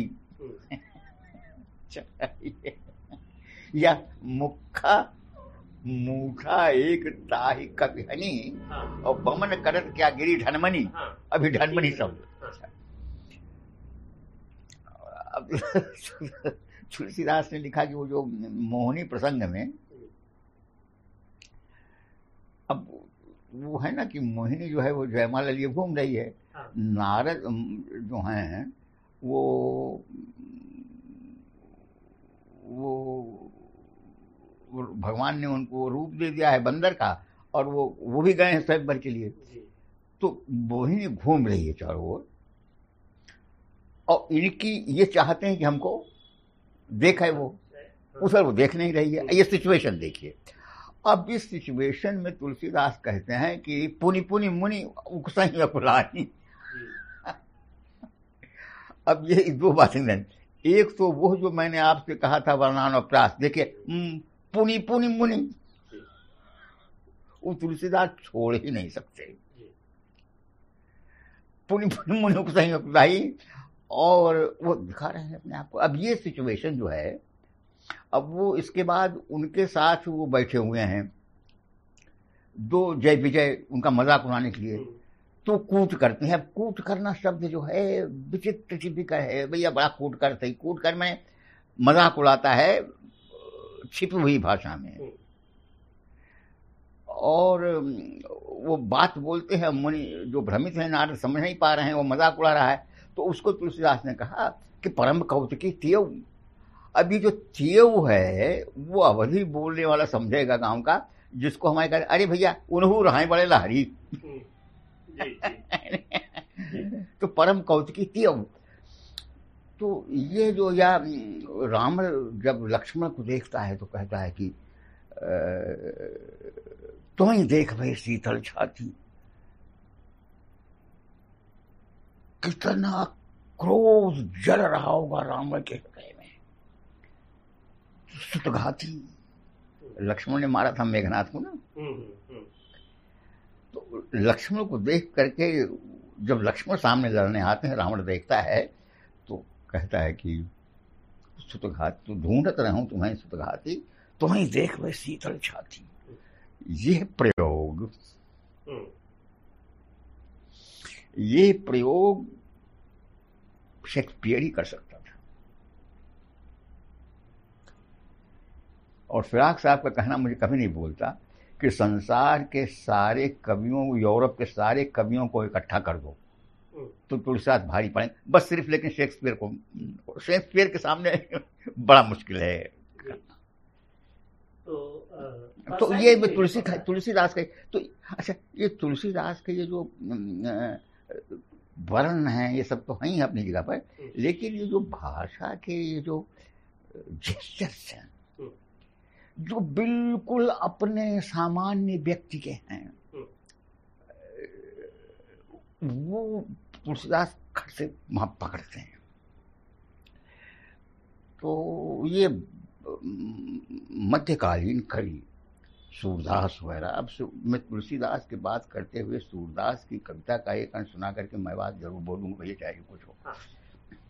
मेरे एक मित्र थे विद्यानिवास मिश्र, लखनऊ के थे, बनारस से पढ़ाई वही की थी, परम बहुत हमारा उनकी बड़ी पटरी बैठती थी, विद्वान मर्मज्ञ थे। एक दिन आए, बोले पंडित जी, पंडित जी कहे पंडित जी ये छोहनी माने क्या होता है? तो मैंने कहा पंडित जी देखता हूँ मुझे, छोहनी माने इसको नितंब को, सूतल को कहते हैं। तो जब मैंने उनको बताया तो हाथ जोड़ा उन्होंने, बोले धन्य हो धन्य हो धन्य हो सूरदास, धन्य हो। क्या वो कविता में सूरदास ने लिखा है कि जसोदा ने कृष्ण को मारने के लिए जब डंडा उठाया तो कृष्ण ने अपने सूत्र आगे कर दिया। बच्चों को मारा जाता नहीं, तो इसलिए मारा जाता है क्योंकि वहां इंजरी सीरियस नहीं होती। ये जो हिस्सा है मनुष्य के शरीर का जिसको इतनी महिमा नितंब की गाई गई है रूपसी की, वस्तुतः नेचर ने अपना काम किया है। जैसे ये ये पोर्शन बहुत डिलिकेट है। उस जैसे आप जब शीशे को कहीं पार्सल भेजते हैं तो चारों ओर टूटने फूटने ना पावे, वैसे नेचर ने यहाँ काफी फर्नीचर किया है, समझे ना। हाँ, हाँ। अब इसको मनुष्य ने तो रूप अपना बना लिया, सौंदर्य कामदेव कर दिया। तो बच्चे जैसे हम लोग स्कूल से जो मास्टर साहब हंसते तो हाथ कर देते थे, क्योंकि तो कहाँ सूरदास, कहाँ वो भगवान कृष्णस्तु स्वयं अचिंत्य प्रकाश। तो ये भक्ति कविता में ये जो महान कविता है, तो मतलब यह है कि ये तुलसी ये जो तुलसीदास में है वो। अब आप ये देखते हैं कि भूख का बड़े प्रगतिशील कवि हुए। हिंदी में मैं जानता हूँ भूखमरी पर और बेरोजगारी पर किसी का नहीं, किसी प्रगतिशील इंक्लूडिंग नागार्जुन नहीं। तो वो अपार करूँगा। अब राम को तुम कह रहे हो अपने बनाए, अब मैं तुलसीदास के राम पर लिखा है मैंने बयान करूँ तो जिन्हें परम प्रिय खिन्न सीता बंदो सीता राम पर जिन्हें परम प्रिय खिन्न। मारा है तुलसीदास ने कालिदास से, वागर्थ संप्रक्त वागर्थ प्रतिपन्नय श्री जगता पितरो बंदे पार्वती परमेश्वरो, तो जगता पितरो करके छुट्टी पा गए। तुलसीदास ने बंदों से गिरा अरस जल बीच सम कहिए तो भिन्न न भिन्न, बंदों सीता राम पद जिन्हें परम प्रिय खिन्न। ये कालिदास ने, ने नहीं लिखा है कि सीता राम पद में मानो जिनको खिन्न लोग बड़े प्रिय हैं। आंधरे को आंखें है, हाथ पाँव माए बाप, अनाथ को नाथ हैं, जिसकी जात नहीं उसके जाति हैं, गुनगाहक गरीब को। तुलसीदास को दो ही ने मारा था, गरीबी ने काम। ईमानदार आदमी थे।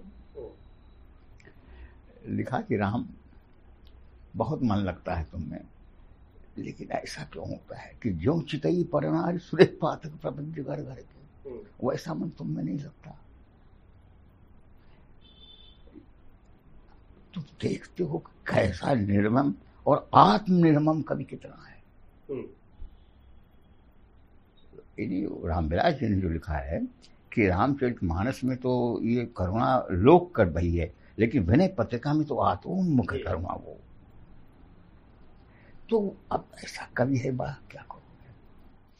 तो शायद यही वजह है कि तुलसीदास को परसाई जी भी अपनी तरीके से इस्तेमाल करते हैं। देखता है जो जिसे तुलसीदास को पढ़ा है और सुना है जी। तो एक फिल्म का नाम है प्राण जाए प्रवचन न जाए। हाँ हाँ जी। तो क्योंकि वो प्रसंग आपने भी अपनी किताब में लिखा है ना कि परसाई जी ने जो राम के बारे में कहा कि भाई आ, जब बरसात हो रही है तो अपने भाई को सिखा बता रहे हैं कि बंदाघात सहेंगिरी कैसे खल के बचन संत सह जैसे, कहे कि अगर किराया देना होता राम को चालीस रुपया और घर टपक रहा होता तो शायद वो अपने भाई को ये नहीं सिखा रहे होते। वो तो असल में ऐसा है अवधेश की ईमानदार आदमी, ईमानदारी बड़ी क्रूर होती है,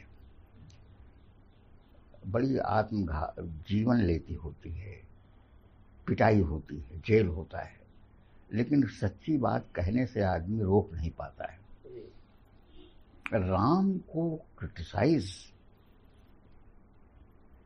जैसा कवियों ने किया है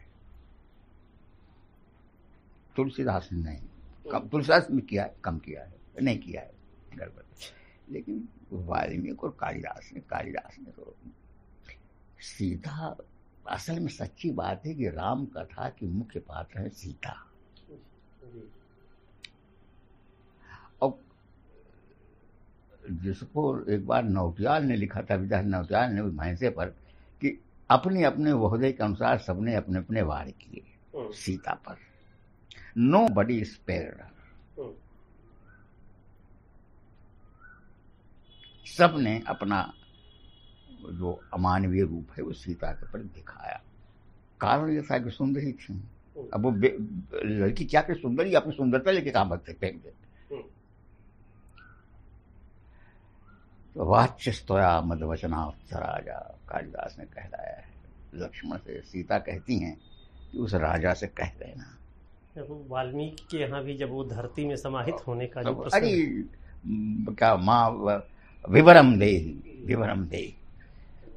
उन्होंने लिखा है कि अपने मायका मायका जाती है भी, जब वो धरती माँ के पास जाती है गई वो। तो ये मैं कह रहा हूँ कि राम कथा का बहुत प्रिसाइज किया है। तो परसाई की बात मुझे याद आ रही थी। राम ने राम को परसाई ने एक जगह ऐसा लिखा है कि काँप उठो सुन करके। अहिल्या वर्णन करते हैं परसाई, आर एस एस वालों ने पीटा था उन्हें, अब होता जेल भिजवाते। तो ये लिखा है कि अहिल्या का उद्धार कर दिया ना, तो परसाई ने जानते क्या लिखा है, आप दूसरे की पत्नी पर बड़ी कृपा करने वाले अक्सर अपनी पत्नी को छोड़ने वाले होते हैं।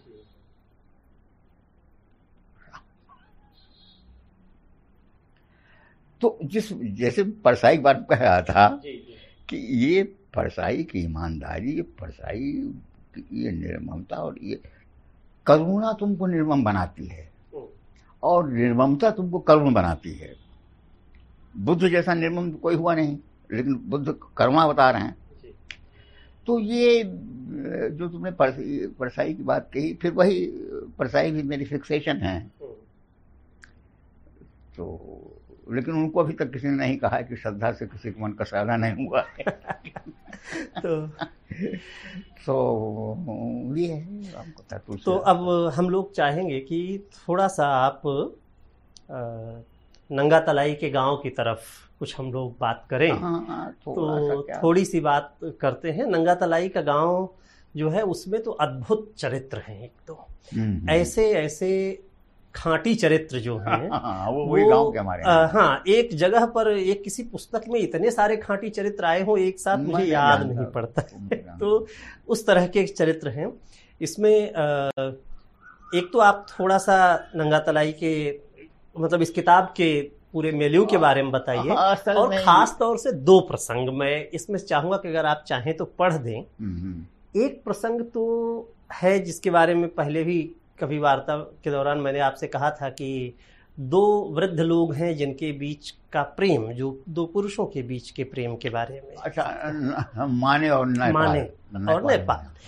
और दूसरा प्रसंग जो है वो मुझे बड़ा पसंद आया। जब मैं पहली बार पढ़ रहा था तो मैं बंद करके किताब हंसने लगा, जब नाथे बाबा का जिक्र हो रहा है। और वो आप कहते हैं कि गांधी के बारे में ज्यादा नहीं जानते थे, लेकिन अगर गांधी अनाज तुलवाने आते तो उसमें भी डंडी डंडी मार देते। तो इन दो चरित्रों के बारे में, दो लोगों के बारे में खास तौर से, और बाकी नंगा तलाई नंगा तलाई असल में ये जब किताब लिखी मैंने, गांव जब मैं आया या दिल्ली आया तो दिल्ली आया तो दिल्ली इतनी भिन्न थी गांव से, वैसी आत्मीयता यहाँ नहीं मिलती थी। तो गांव की याद आती थी, माँ बाप की याद आती थी। वो जिनके साथ गुली डंडा उमड़ा खेलता था, भैंस में चढ़ता उड़ता था, मारपीट करता था, सभी यार दोस्त याद आते थे। जिन लोगों को देखा था उनको याद आती थी। गाँव का तो मामला जानते हो, गाँव जैसा होता है, तो उनकी याद आती थी। तो याद तो मुझे माँ बाप के बाद लखा बुआ की बहुत आती थी। तो लखा बुआ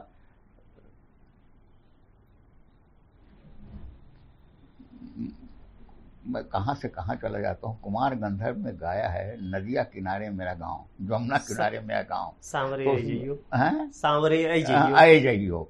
तो उसमें और सब तो है, तो लेकिन जो कुमार गंधर्व में गाया उसमें गाया कि जमुना किनारे मेरी ऊंची हवेली, और नाम मैं गांव की ग्वारिन राधा रंगीली, और आ जाइयो सामने बच के जाइयो। उसमें आता है तो लखा बुआ वही थी। उसमें लखा बुआ का मैं इसलिए कह रहा हूँ, मुझे नंगा तलाई, गांव में लोग नंगा तलाई कहते थे, क्यों कहते थे मैं नहीं जानता। शायद इसलिए ये तलाई शब्द फारसी का है, लेकिन हमारे गांव में मुसलमान बहुत थे तो तलाई शब्द गोल्डन के अर्थ में सब सब बोलते थे। नंगा माने जिद्दी हमारे यहाँ होता है, नंगा माने नंगा नहीं होता, नंगा माने जिद्दी। तो शायद बचपन में मैं बड़ा जिद्दी टाइप का था, झगड़ा बड़ा बहुत करता था, ये तो वो सब नंगा तलाई बाबू नंगा तलाई बाबू। तो ये जब मैं लिखा तो अगर नंगा तलाई के रूप में मैं गाँव को देखूंगा तो गाँव ज़्यादा ठीक आएगा, इसलिए इसका नाम कर दिया नंगा तलाई का गाँव। तो ये हो गया। फिर लखा बुआ पर लिखा तो सबसे पहले उसको कहानी के रूप में विश्वनाथ शर्मा ने सर्वनाम में छापा। ये जो राधा अशोक महेश्वरी है राजकमल वाले, तो वो पहले बारी में तो उसको सुनाया था मैंने, तो उसने कहा कि अरे साहब इसको संभाल लिख रखिए, बहुत बढ़िया लिख रहे हैं आप। नेपाल वो माने का किस्सा ये है कि गाँव में अब चीज़ें धीरे धीरे कम होती जा रही हैं और अच्छी बात है। जैसे कि अब कोढ़ी, काने, लूले, लंगड़े, हैजा ये सब कम है पहले से। कांग्रेस ने बहुत अच्छा किया। एक शब्द हमारे तरफ तो मेहरा, अब मैं यहाँ मेहरा सुना दिल्ली में तो बड़ा हंसाता ही। मेहरा हमारे यहाँ कहते हैं स्त्रैण को, मौगा जिसे पूरब में कहते हैं मौगा कहते हैं, एफिमिनेट होते हैं। तो हमें याद है हमारे बचपन में हर मोहल्ले में एक घोषित मेहरा होता था और वो होमोसेक्सुअल्स होते थे, यानी जिसको वहाँ की भाषा में बड़ा अश्लील शब्द कहते हो तो यहाँ कहना नहीं ठीक है। तो वो पैसिव होमोसेक्सुअल्स होते थे, औरतों का रहते थे, बोली चाहिए जैसे हम कहना कि हम जा हम जैसे हम कहें हम जाई थे, वो कहेंगे हम जाई थे बाबू, ऐसे बोलते थे, हिजड़ी की तरह बोलते थे।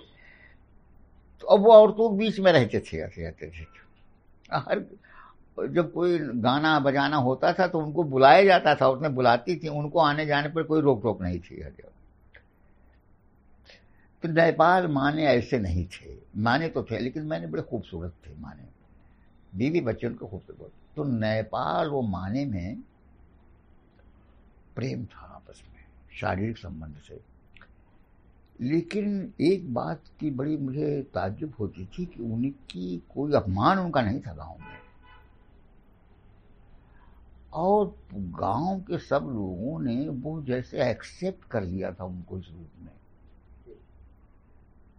जैसे शाम को मैं गांव जाता था तो शाम के समय है तो झिलड़ी खटिया पर तो लेटे रहते थे हमेशा, और वो बिल्कुल जैसा पति पत्नी एक दूसरे से बिहेव करते हैं बिल्कुल वैसे करते थे, वैसे रहते थे साथ साथ। नेपाल की पत्नी मर गई थी और माने की पत्नी अलग रहती थी, ये दोनों साथ साथ रहते थे। और नेपाल तो हलवाई थे, गंदे गुबले रहते थे, हालांकि पेड़ा बड़ा बढ़िया बनाते थे, बिस्कौर का पेड़ा बहुत मशहूर है, अभी उनकी दुकान है उनके पुत्र की। लेकिन माने तो सुंदर से खूबसूरत थे, अच्छा कपड़ा पहन साफ तो रहते थे।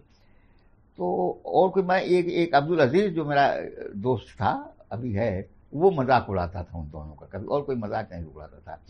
माने नेपाल तो झगड़ालू थे लेकिन माने बड़े मृदु थे, मेरे बहुत आते थे। मेरी पत्नी, मेरी माँ से बड़ी पति बैठती थी उनकी। तो याद है मुझे कि जब नेपाल पहले मर गए तो नेपाल मर गए तो उन्होंने हमारी माँ से कहा कि दुल्हन सुनो थे सुनो बुढ़वा मरी गवा।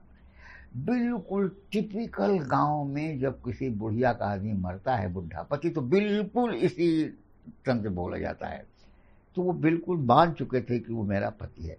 तो संबंध तो ऐसे बहुत होते हैं, अभी बहुत गे संबंध तो आजकल बहुत हो रहा है यूरोप में, अमेरिका में। लेकिन इतना जैसे विवाहित पति पत्नी एक दूसरे पर प्रतिबद्ध होते हैं और कमिटेड, ऐसा था उनका। ये थोड़ा सा सबके लिए, क्योंकि जो इस नेचर स्वभाव के लोग होते हैं वो प्रायः मौका देख कर जहाँ मिला वहाँ अपना हाथ मार लिया, संबंध हमेशा नहीं चलता है।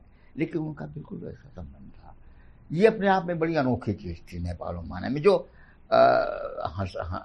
हास्यास्पद भी थी, व्यंग वाली भी थी, लेकिन साथ में थोड़ी बहुत इज्जत भी पैदा करती थी, क्योंकि वो कमिटमेंट के लोग थे, अपनी जगह पर कायम थे लोग। ये था, तो ये उसने मेरा ध्यान खींचा होगा मेरे ख्याल से। हाँ, और नाथे बाबा का क्या? नाथे बाबा का अलग मामला था। नाथे बाबा जो थे, पांच भाई थे, अलग हो गए थे नाथे बाबा। तो नाथे बाबा का हमारा किस्सा दूसरा है। हमारे घर के सामने रहते थे नाथे बाबा। नाथे बाबा को कपड़ा पहने मैंने केवल एक बार ही देखा जीवन में। नीचे भगवी पहने रहते थे। जब उनके लड़के की शादी हुई तभी मैंने देखा कि वो टोपी लगाए थे, टोपी लगा लिया था उन्होंने और कमीज पहन करके, और वो जाड़ा गर्मी बरसात में कपड़ा नहीं पहन, धोती पहनते थे, ऊपर कुछ नहीं। और ना, नाथे बाबा ऊपर थे, छोटे करते थे, मोटे थे, मुंह नहीं धोते थे, बड़े गंदे, शायद ही किसी ने उनको कभी नहाते देखा हो। डहाड़ी बहुत मारते थे बड़े। उनके जो पांचों भाई इकट्ठा रहते थे तो, तो जो किसान अनाज लाते थे बेचने उनके यहाँ, तो वो ससुर एक बार अनाज हो तो उसको दस शेयर कर दे, ऐसा डाली मारने उस्ताद थे।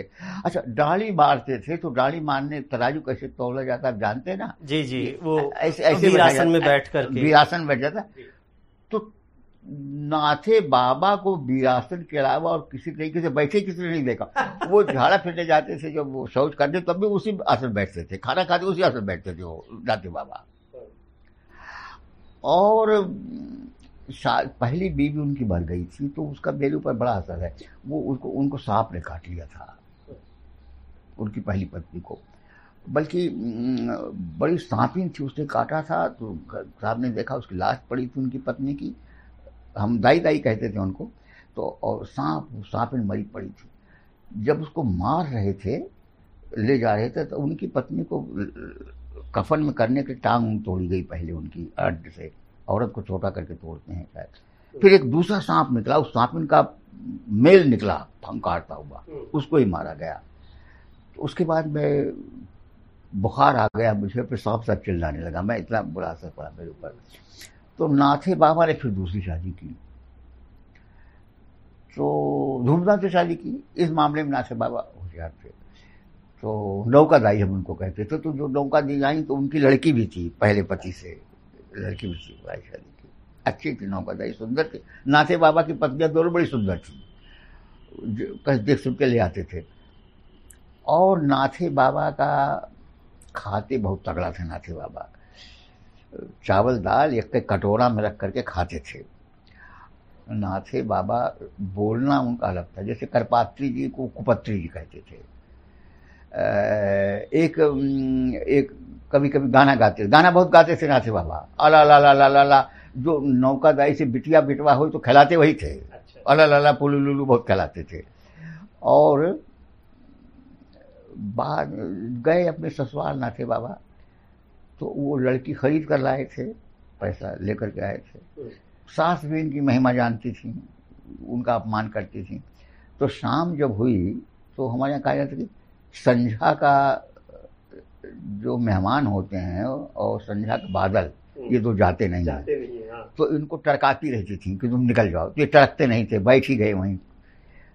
तो जब खाने को आया तो चावल दाल सिर्फ आया खाने को। तो नाथे बाबा ने कहा कि चाची, सास को, हालांकि सास इनकी उम्र में ही की थी, लेकिन अभी कहा चाची इतनी चिकनौ धई देती हो, कुछ ना हो तो चोखा बना देती हो।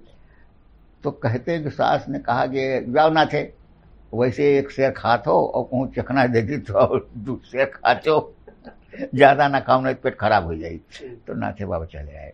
नाथे बाबा की नाथे बाबा बुरे दिन में मरे, क्योंकि वो बार्टर इस ये, ये बात मैं उन्नीस सौ चालीस रोज की कर रहा हूँ। तो धीरे धीरे वो व्यापार का तरीका ही बदल गया कि गाँव के लोग धान लाते थे, चावल लाते थे, गेहूं लाते थे, और उसके बदले उनको सामान दिया जाता था, बिल्कुल बार्टर जैसे होता था वैसे होता था, वो क्रम ही बदल गया व्यापार का। तो नाथे बाबू पढ़े लिखे थे नहीं। फिर उनके परिवार में कुछ वो उनका लड़का जो था पहली बीवी से वो बड़ा हो गया, खुटे उसको खु, खूंटी काका खूंटी काका हम लोग कहते थे, खुटई काका। उनके परिवार में कुछ ऐसा हो गया जो नॉर्मली इंसेस्चुअस संबंध हो गए, वो तोताराम निर्मला वाला कुछ ऐसा हो गया। तो प्रेमचंद भी सब देखते तारते थे ना, वही वो तुलसीदास के नव संस्करण थे प्रेमचंद के मामले में, वो तुलसीदास के बाद वही ऐसे हुए हैं। तो वो कुछ हो गया उनके यहाँ। फिर नाथे बाबा की डेथ हो गई। तो नाथे बाबा का वो जो बताया हमने, जब गांधी जी की डेथ हुई तो साधु बनिया जो थे वो नेता थे आधुनिक, वो बाजारू नेता थे, तो उन्होंने सबका बाजार बंद करवाया शोक में। तो नाथे बाबा का क्या मतलब शोक वोक से, गांधी बाबा से, वो दुकान उन्होंने बंद नहीं की। तो नाथे बाबा को मारा साधु बाबा ने, वो दुकान बंद करवाई। लेकिन जो गए तो नाथे बाबा अपमान उमान से डरते नहीं थे नाथे बाबा ना गांधी बाबा। उनसे जब झगड़ा होता था तो लोग आकर गाली देते थे। तो नाथे बाबा कहते थे आखिर में कि ए भैया तुम्हें गाली देता हो ना, कहे हाँ गाली देता हो ना, कहना कहा हम गाली लेते ही नहीं, जाओ अपने घर। तो वो नाथे बाबा। अच्छा, तो अब हम इस वार्ता के आखिरी चरण में चल रहे हैं, और आपने दो तीन बार फिराक साहब का नाम लिया, उनका जिक्र किया अलग अलग प्रसंगों में, और फिराक साहब पर आपने फिराक वार्ता पूरी लिखी ही है। तो फिराक साहब के साथ मतलब एक तो आपने बताया है कि आप उनकी कविता के बड़े प्रशंसक थे, और फिर आपका उनसे मिलना जुलना भी रहा। तो थोड़ी सी बात फिराक साहब के बारे में ज़रूर आप लिख दिया मैंने। लेकिन फिराक साहब का ये था, फिराक साहब का जो यश था वो कविता से ज़्यादा लौंडों लपाड़ियों में उनके बारे में जो प्रबाद फैला था होमोसेक्सुअलिटी का, तो लोग उनको करते थे। बनारस जब मैं आया तो केदारनाथ सिंह के पास उनका एक हिंदी का काव्य संकलन था इंद्रधनुष। तो उर्दू से मेरा प्रेम थोड़ा गांव में हो गया था मौजी साहब के साथ, ज़िक्रुल्लाह मौजी साहब। तो वो फिराक साहब के बड़े प्रशंसक केदारनाथ सिंह थे, उर्दू कविता के बड़े प्रशंसक थे केदारनाथ सिंह, महमद ये भी थे। तो वो हम और वो इंद्रधनुष पढ़ते थे, साथ साथ बैठ के पढ़ते थे। तो केदारनाथ केदारनाथ सिंह की आदत ये थी कि जब कोई कविता पढ़ते थे सुनाते थे तो दरवाज़ा भेड़ लेते थे। तो हम और केदारनाथ सिंह ने बैठ करके पूरी किताब पढ़ी है फिराक साहब की, और उसमें मेरे अंदर उनकी कविता के प्रति भाव ज़्यादा अच्छा हुआ। फिर मेरी शादी जब हुई तो जहाँ मेरी शादी हुई थी इलाहाबाद में बिल्कुल नज़दीक यूनिवर्सिटी पास, तो मेरे ससुर उनके स्टूडेंट थे फिराक साहब के। तो उनसे मिलने गया फिराक साहब से, पढ़ करके उनको पढ़ उनसे प्रभावित होकर मिलना चाहता था फिराक साहब। उनकी पर्सनैलिटी ऐसी थी कि तो एक तो जब मोहल्ले में जाओ वो फिराक साहब का पता पूछो फिराक साहब, तो वो लड़के मुझे देखते थे हंसते थे मजाक करते थे। तो फिर उनसे मिलने गया, मिलते गया। फिराक साहब बहुत बड़े पोएट बहुत बड़े पोएट हैं, इसमें कोई शक नहीं। तो उर्दू के सबसे बड़े हिंदू पोएट हैं और उर्दू कविता में उनका निश्चित रूप से कॉन्ट्रीब्यूशन है कि जो हिंदी कविता का रस है वो उन्होंने उर्दू में डालने का संस्कृत का बहुत प्रयास किया है।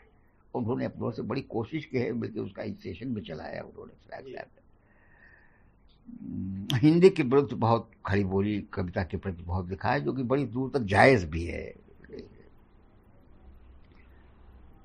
कवि रूप में तो फिराक साहब का जीवन जैसा था, कोई ख़राब मैंने कुछ नहीं देखा उनमें। खाने पीने के बड़े शौकीन थे। एक बार बैंगन के भूते पर वो करीब आधे घंटे तक बोलते रहे,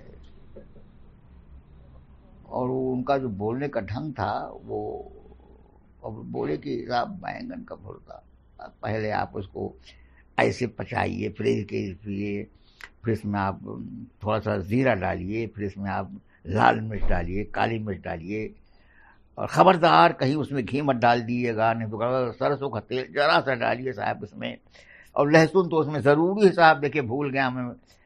तो बोले जब खाएंगे आप तो बड़ा अच्छा लगेगा, लेकिन एक बात है, बोले क्या, तीन दिन तक पश्चाताप होगा।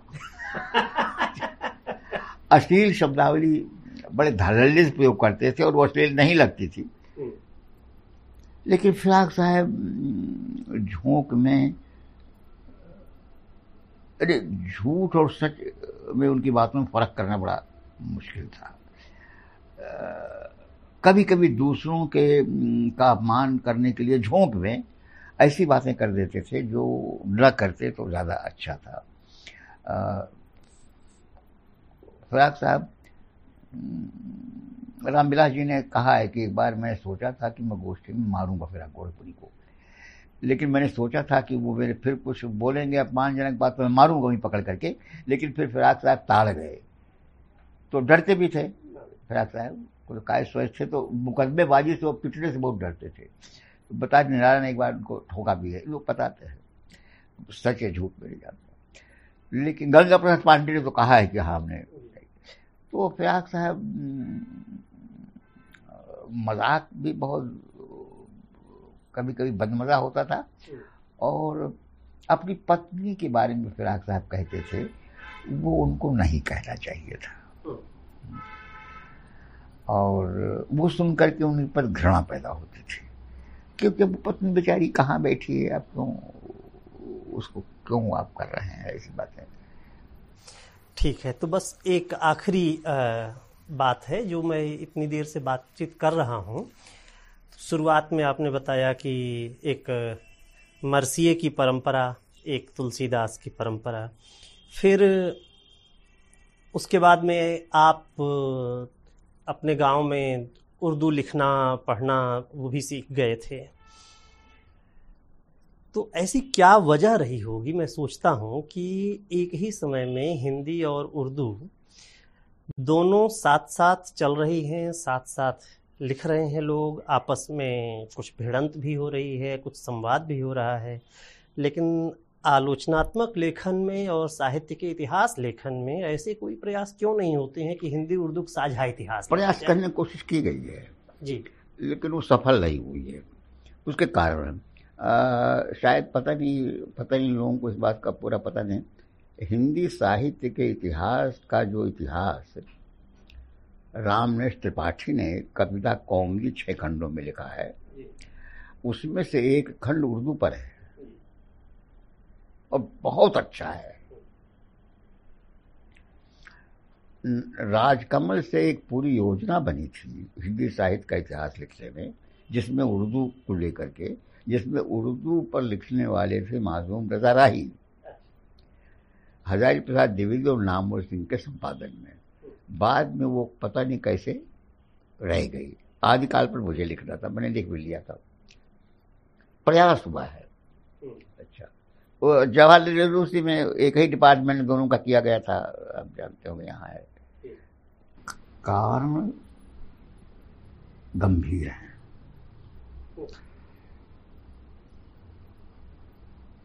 मैं तो उर्दू प्रेमी हूँ, उर्दू जानता नहीं लेकिन लव करता हूँ, बहुत नहीं जानता, थोड़ा जानता भी हूँ।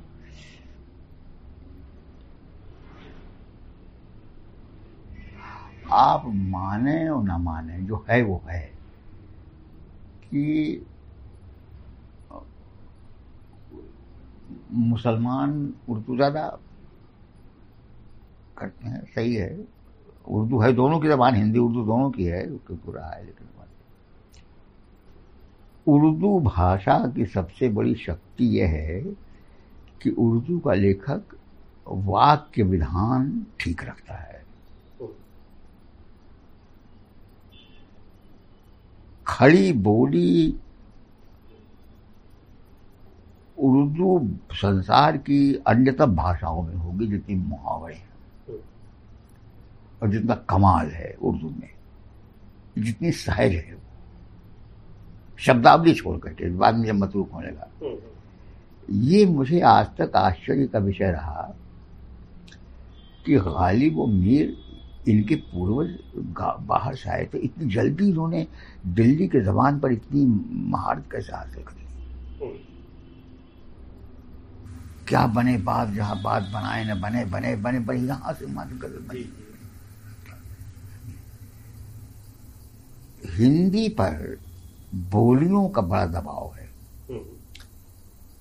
इसलिए जो बोलियों के क्रियापद हैं, बोलियों की जो क्रियारूप है, रह रह करके हिंदी को विचलित करते हैं। उर्दू पर फॉर्चुनेटली बोलियों का असर लगभग बहुत कम है, वो उनकी बड़ी वीकनेस है। दूसरी बात यह है कि ये सच है कि उर्दू इंस्पिरेशन लेती है, उर्दू की उर्दू आधार बनाती है फारसी कविता। उनके जो इमेजेस हैं आप वो लाकर कोशिश करते हैं लेकिन हो नहीं पाता है। फिराक ने कोशिश की जी। तो इस तरह से ये भेदभाव है और वो भेदभाव बड़ी बड़ी कोशिश के बाद मिटाने की असार कोशिश हुई प्रगतिशील कविता में। जहां उर्दू वाले हिंदी में लिखने लगे, हिंदी वाले उर्दू में लिखने लगे।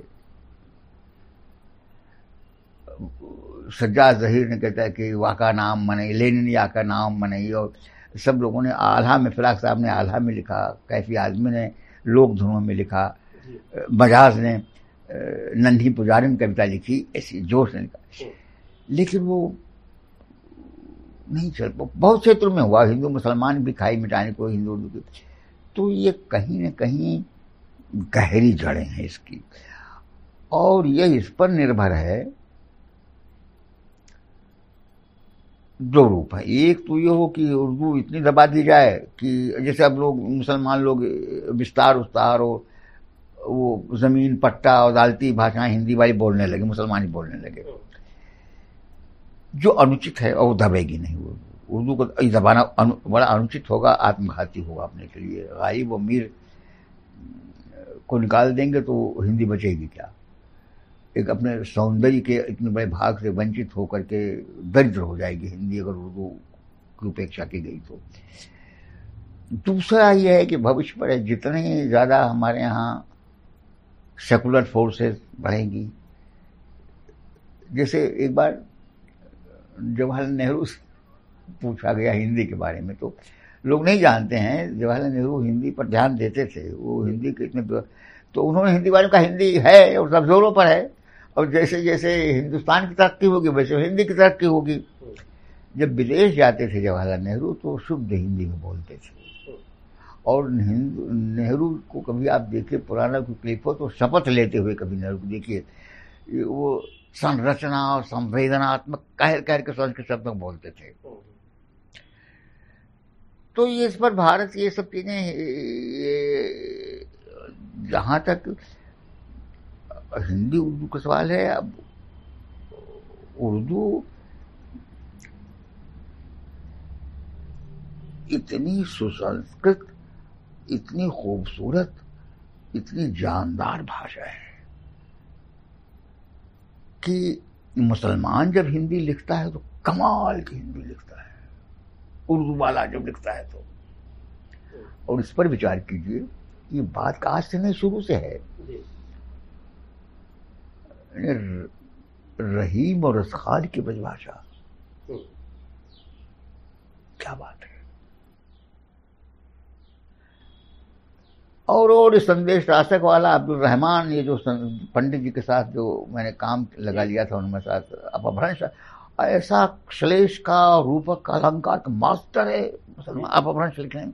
मुसलमान ये उर्दू वाला असल में वो बड़ी अजीब चीज़ है। माफ़ करना मैं बोल रहा हूँ उधर पर्शियन, ये उर्दू मुग़ल कल्चर डेकोरेटिव बहुत है, दरबार में उठना बैठना, पोशाक, खाना, बिल्डिंग्स, आर्किटेक्ट, शेर शायरी, जबान, पोशाक, वो बहुत डिसिप्लिन्ड है। और उस डिसिप्लिन में कितनी ब्यूटी हो सकती है वो है। अब कुतुब मीनार देखेंगे तो लगेगा कि सांचे में ढला हुआ, ताजमहल देखकर सांचे में ढला हुआ है। ऐसे शायरी जरा भी इधर उधर आप करेंगे तो कर उर्दू वाला टोक टोक देगा, तू कहाँ जाएगी, कुछ अपना ठिकाना कर ले। ठीक है सर, आपसे बात करने का तो बहुत लंबा और मन था, लेकिन आज हम लोग अपनी चर्चा को यहाँ पर समाप्त कर रहे हैं। बहुत बहुत शुक्रिया, बहुत धन्यवाद। बानबे साल की उम्र, ऐसी सेहत, ऐसी स्मृति बनी रहे और आगे भी हम आपके साथ इसी तरह से लाभान्वित होते रहें। तुम लोग मिलते रहोगे जी, और ऐसे झूठी तारीफ करते रहोगे तो बनता रहूंगा। इस पॉडकास्ट को सुनने के लिए बहुत बहुत धन्यवाद। हमें उम्मीद है कि ये बातचीत आपको जरूर पसंद आई होगी। आप संवाद के सभी पुराने और नए एपिसोड्स यूट्यूब पर देख सकते हैं। इसकी जानकारी पॉडकास्ट के डिस्क्रिप्शन में उपलब्ध है। जल्द ही आपसे फिर मुलाकात होगी। नमस्कार।